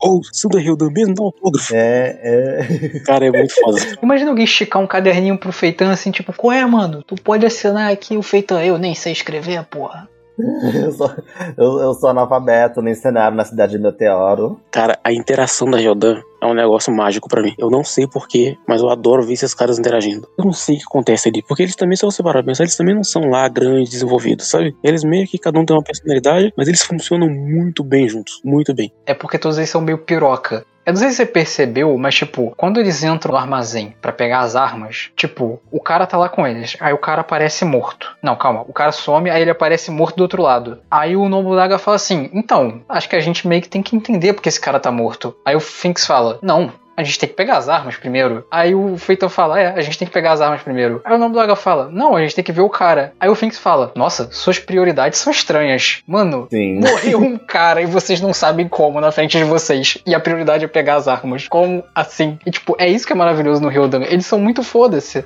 Como eu disse, eles têm presença, cara. Quando o Franklin tá sentado na mesa e ele ocupa a mesa inteira, Eu amo essa cena do Franklin. cara, chega a ver ele e fala: Tá, tá do Hisoka, né? E aí, você não vai atrás dele, não? Aí ele fala: O Hisoka tá caçando a gente. Então, se eu ficar sentado aqui, ele vai vir atrás de mim. Não tem por que ficar saindo atrás dele. Putz, cara, o Franklin é maravilhoso. Fez nada demais até hoje. O Franklin apartou a briga, né, do, do Ryodan lá em Yorkshire. Então o Franklin é, é um cara muito razoável. Quem tá muito foda também aqui é a Mati. Muito foda. Ela te, querendo tirar moeda pra ver quem quer arrancar a cabeça do Hisoka com o Kuroro. Ela falou assim: não, a gente não pode jogar moeda porque todo mundo tá querendo matar ele.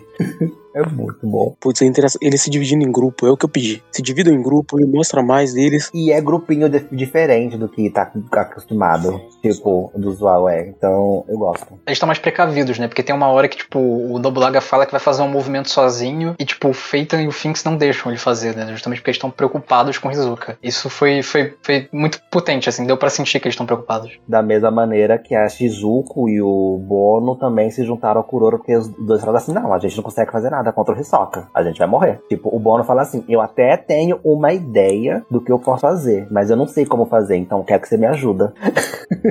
Perfeito, espertos. E a gente descobriu mais uma habilidade dele, né? A da metamorfose. Ele ainda não usou, mas já descobrimos. Muito bom. É porque essa é a habilidade do Kuroro, né? Transformar a habilidade dos outros. Então, eu gosto disso. De... Mas a gente não falou do mais importante, né? Ilumi e Hisoka estão casados. E ninguém me convence de que isso é só uma metáfora. é que, tipo, deu briga isso na época, na época que saiu, porque a, a Scam brasileira meio que deu uma censurada. Não censurada, é porque eles não achou que era realmente esse o kanji. Eles pegaram uma tradução porca do inglês e, e traduziram, igual qualquer Scam merda faria. E eles também são uma de merda, então eles também traduziram errado. Ok, aí eles foram lá e traduziram errado em cima do que já estava errado. Então foi uma, um acúmulo de erros, de coisas equivocadas. Aí meio que se perdeu a tradução e o kanji de, e, e os, os, os, símbolos de que eles estavam em um acordo pré-nupcial. E que é um pré-nupcial que ele e o Hisoka tem. O Lumi e Hisoka tem. E acordo pré-nupcial, quem tem é quem é casado. E é isso. Mas a gente leu a tradução da Visa. Eu entendi que é uma metáfora, assim, concretamente falando, né? Hum, não sei. Um jeito de falar é que eles têm um acordo. Não sei, ele fala pré-nup também, ele fala pré-nupcial. É, pra mim deu muito a entender que é uma metáfora, mas o importante é. Eu também acho que é uma metáfora também. O Illume tá caçando o Hisoka que pagou ele para isso. Gente, isso é Hunter x Hunter. É esse tipo de coisa que eu quero ver. É, esse é o tipo de inteligência que eu espero do Togashi. E não ele virando e falando pro Tech, ele tem que pensar que o cara é manipulado ou não. É esse o tipo de inteligência que eu quero ver. Coisas que eu vou falar assim, nossa, isso aqui é divertido de ser pensado. Vou ser bem sincero, nesse arco aqui, o Togashi ele não estava conseguindo ser divertido. Ele não estava conseguindo criar situações divertidas. Tava tudo muito sério, né? Sim, tava muito sério. Então, tipo, quando ele pega e introduz a Genei Ryodan, que interage entre si, que tem um carisma do caralho entre eles, entende? Que ele consegue fazer essas brincadeiras com o Ilume e o Hisoka, consegue fazer a relação do, do Kaluto Ilume versus Genei Ryodan versus Hisoka, porque os dois são Zodiacs e, e os dois estão com interesses próprios dentro da, da Genei Ryodan. E e tá, sabe? Então, quando ele consegue fazer essa teia e, conseguir, e consegue trançar bonitinho junto com os personagens que são já conhecidos e carismáticos, aqui é onde o Togashi brilha. E aqui que Hunter x Hunter fica assim, caralho, tá bom. Aqui é gostoso. Isso aqui é Hunter x Hunter gostoso, que eu gosto de assistir.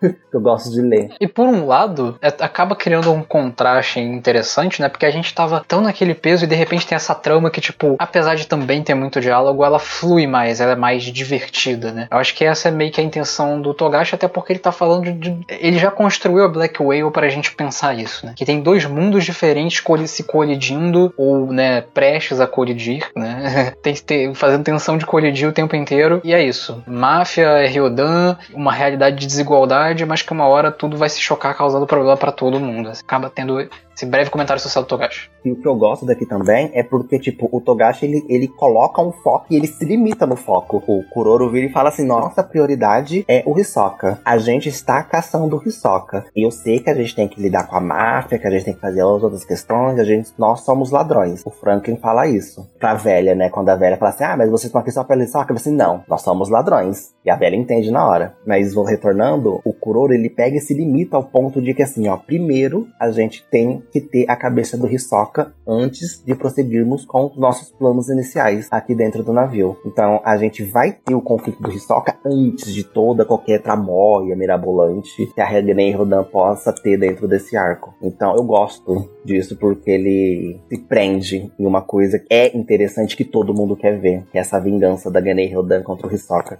Sim, eu gosto disso, tem foco. E tem a Morena. A Morena é muito boa. Ai, meu, o capítulo da Morena. O capítulo da Morena é um dos melhores. É o melhor desse volume. O capítulo da Morena. Eu tava vendo um, um vídeo do Kitsune outro dia, ele falando desse capítulo, e ele falou uma coisa lá que eu concordo em gênero, número e grau, assim. A Morena, nesse capítulo, ela já é uma personagem completa, assim, do tipo, ela já tem um puta do design maneiro, ela tem um visual intrigante, ela tem uma motivação que, que, que eu quero ver, ela, ela seguir, ela tem um poder da hora, ela tem um séquito de seguidores que ela já coloca em movimento, e no mesmo capítulo, um desses seguidores já fez uma coisa. E assim, tudo isso em um capítulo. Ela apresentou a personagem, poder, objetivo, design, tudo em um capítulo capítulo. E eu já quero ver essa personagem mais pro, pro futuro, assim. E ele já deu uma informação nova, inclusive, sobre a hierarquia da família, né? A família real. Eu não lembrava disso, que tinha os filhos renegados, né? Tem o, o que tem a pina na cabeça, como é o nome, que ele é irmão do, do Nasud, né? Ele é irmão do rei. Ele é o brócolis. Isso, ele é o irmão do rei. O Cebola também é irmão. E a Morena é a filha bastarda. E por isso que ela tem o corte na cara por isso. E a ideia do corte ser porque você junta dois, dois conceitos, que é o de falso e o de qualquer outro, falso e ilegítimo, alguma coisa assim.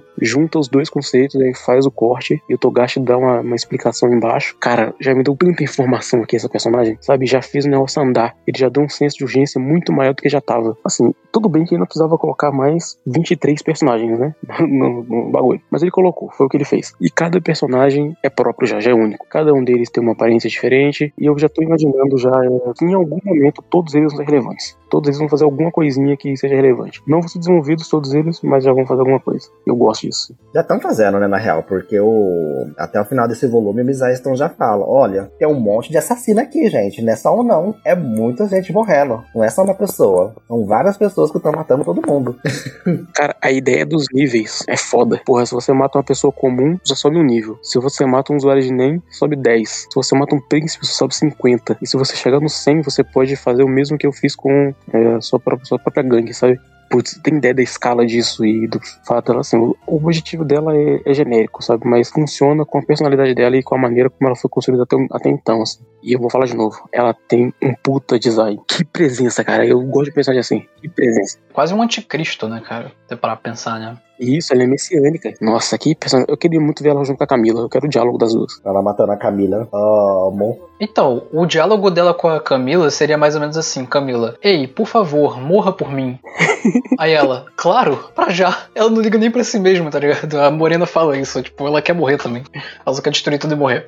Ela quer morrer, mas ela, mas ela acabou com tudo antes. Mas ela quer morrer depois. Cara, é por isso que eu reclamo de, dessa saga. Em um capítulo, sem nenhuma preparação, sem nada, o Togashi fez uma vilã que é 10 vezes melhor do que todos os príncipes juntos. Do nada. Ele só chegou, botou um conceito foda, botou uma personagem foda, do nada. E jogou ela no meio de uma organização ainda. Tipo, ela é a líder da máfia. Cara, olha só, o que, que eu vou achar mais foda? A porra do Jesus que faz level up de pessoas ou um cara que transforma uma água em chorume? Porra, puta que pariu, cara. É muito mais foda. Nossa senhora. Aliás, a habilidade da Morena é realmente algo que você se preocuparia, tipo, em escala mundial, tá ligado? Porque é literalmente um vírus de assassino, tá ligado? Sim, ela, ela, é um, ela é um vírus de assassino. Literalmente, ela vai espalhando o vírus de assassino. E é do nada, cara. É por isso que eu fico reclamando de outras, outras coisas desse arco. O Togashi, ele, do nada, ele criou uma mina de ouro, do nada, em pouca, como o Boss falou, em poucas páginas, ele criou, tipo, toda uma mina de ouro perfeita. Do nada. Sem mas eu acho que a Morena ela vai morrer de um jeito que o Vitor vai ficar puto. Eu tenho certeza que ela vai morrer por Jesus cuzão. E o Vitor vai ficar puto. Inclusive ela é da máfia dele, né? Sim, ela é subordinada a ele. Então, ela é subordinada a ele. E ele não tolera falhas. Se ela falhar, e ela vai provavelmente. Eu acho que ela, ela vai morrer pro, pra Guinei Rodan mesmo. É que assim, eu fico esperando sempre que o Dogato vai fazer uma coisa mirabolante.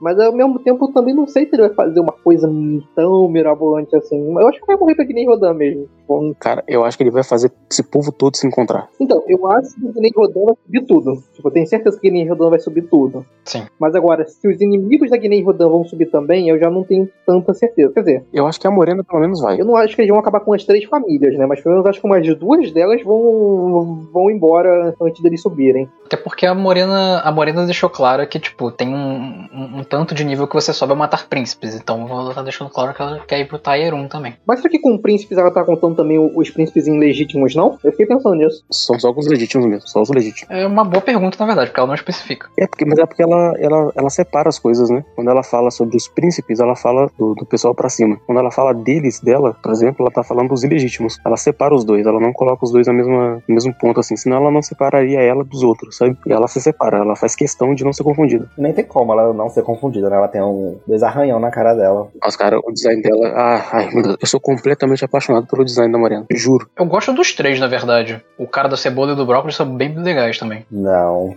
Aquele subordinado do cara da, do, do cebola e do brócolis, os subordinados deles são meio, são meio boring, assim, é meio merda, qualquer coisa. Eu acho que eu gosto muito dos designs dessa parte, na verdade. Da Morena eu acho foda. E eu acho o design de cada um dos subordinados dela também bem, bem legal, assim. O rosto, né, que a gente viu, todos eles são diferentes. Todos eles já são únicos, já, sabe? Já dá pra, pra, pra notar, assim, de longe. E quando ela aparece compartilhando o poder com uma menina, vai, nossa, ah, que personagem, cara. É, é, é isso que eu quero, só gacho. Cara, agora eu ia falar sobre a habilidade do Luwine, porque eu honestamente não entendi algumas coisas. Eu acho do cacete a habilidade dele. Então, eu também achei, mas assim, eu entendi que o que ele fazia era criar meio que save points em salas trancadas e se locomover livremente pelo navio. E aí ele fala que, por exemplo, se alguém abrir a porta do, do, do save point dele, ele não pode mais voltar para lá. Então, por exemplo, ele não pode mais voltar para lá pro, pro banheiro que ele tava do quarto, porque os, o, a guarda abriu. Mas, tipo, tem uma hora que ele fala que ele talvez possa se deslocar para fora do navio. E aí eu não entendi ele não tem que ir no local primeiro? Não. Então, ele tem que ir no local primeiro, mas se ele já tiver ido nesse lugar, entende? Por exemplo, ele já esteve na casa dele, por exemplo, lá de fora, lá na, em Caquim. Então, teoricamente, ele poderia voltar para lá. Ele já esteve lá. É por isso que depois ele entra no. Ah, então qualquer lugar fechado, trancado, ele pode voltar. Essa habilidade dele deve ter um limite, obviamente, né? Senão ele poderia ir em qualquer lugar. Nossa. Ah, deve ter um limite de raio de atuação. Ele até mesmo fala, tipo assim, eu queria testar mais habilidade, mas eu tenho medo de resetar aqui os pontos e eu não conseguir voltar pro navio. Porque vai que ele sai e aí tem um raio de atuação e quando ele não consegue voltar mais. Aí vai ficar preso onde ele tava antes. Ah, eu entendi, tipo assim, que ele ia ficar. Porque eu imagino que ele tá usando a lógica do espaço NEM também. Tipo, pra se locomover de um lugar para outro, ele tá meio que conjurando um espaço para chegar nesse lugar. Tipo, quando ele tá vendo a aranha, que ele parece que tá numa outra superfície, que é meio que uma dimensão dele. Então, tipo, eu achei que, sei lá. Ele literalmente sobe o céu. É, então, eu achei que, tipo assim, vamos supor, ele vai sair do barco pra ir pra casa dele. Aí, tipo, alguém abre a porta da casa dele. Ele não consegue ir pra casa e nem consegue voltar pro barco. Ele fica preso na dimensão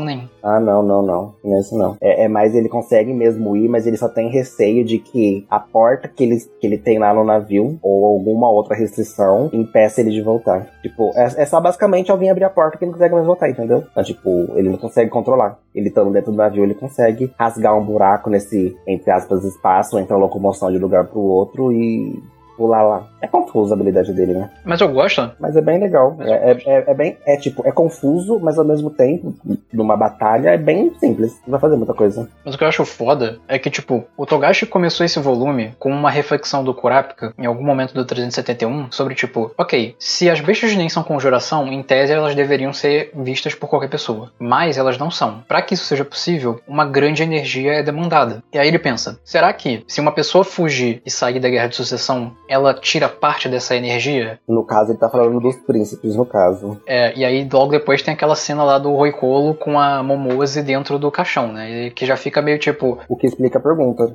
dele. Já responde a pergunta. É, muito provavelmente a resposta é não, na verdade. E aí, tipo, todo esse volume, essa trama da, da Fugetsu, essa questão de poder de teleporte, tem muito a ver com, tipo, o Togashi mostrando que tem como as pessoas pensarem que tem como fugir, e tem como as pessoas pensarem em acessar os tires em tese inacessíveis, né? Então, do, o, entre o 2 e o 3 fecha tudo porque tá em lei marcial, mas tem um cara que consegue perpassar. Tem a Fugetsu que chega no Tire 3. Então, tipo, eu realmente acho que tem um linkzinho, uma coesão, uma coerência temática muito bonitinha, assim, nesse volume. Eu achei isso muito foda. E ele é um volume todo sobre falar sobre habilidades, sobre falar sobre NEM. Então ele acaba sendo meio NEM temático, tá ligado? E, e, e, isso é muito foda. Eu acho que eu já cheguei a falar isso com o Fábio uma vez, a gente chegou a conversar isso. Eu acho que esse arco em si é sobre o NEM. É mais sobre o NEM do que sobre qualquer outra coisa. Ele tá expandindo de um modo que ele nunca fez antes, né? Desde o começo, né? Quando ele explica as categorias e tal. Porque agora parece que ele tá e falou assim: beleza, todo mundo já entendeu o básico, já entendemos o básico. Então agora eu vou deixar complexo. Aí tá criando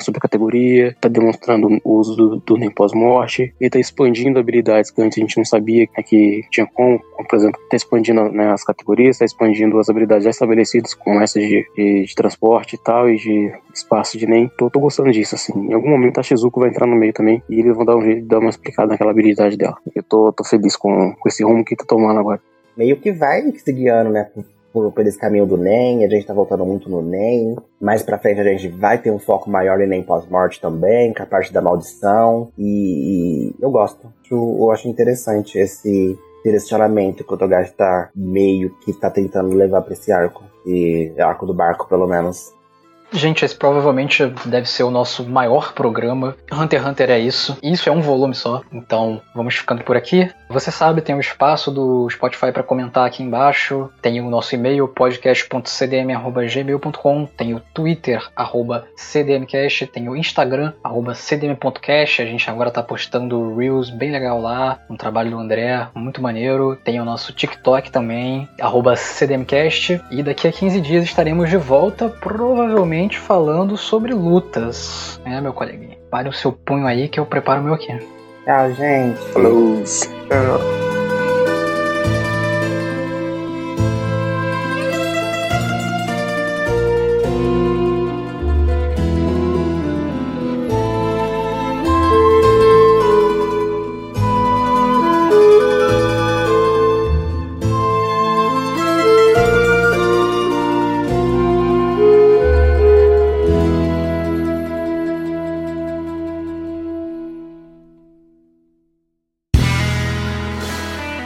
Este podcast foi editado por André de Carvalho.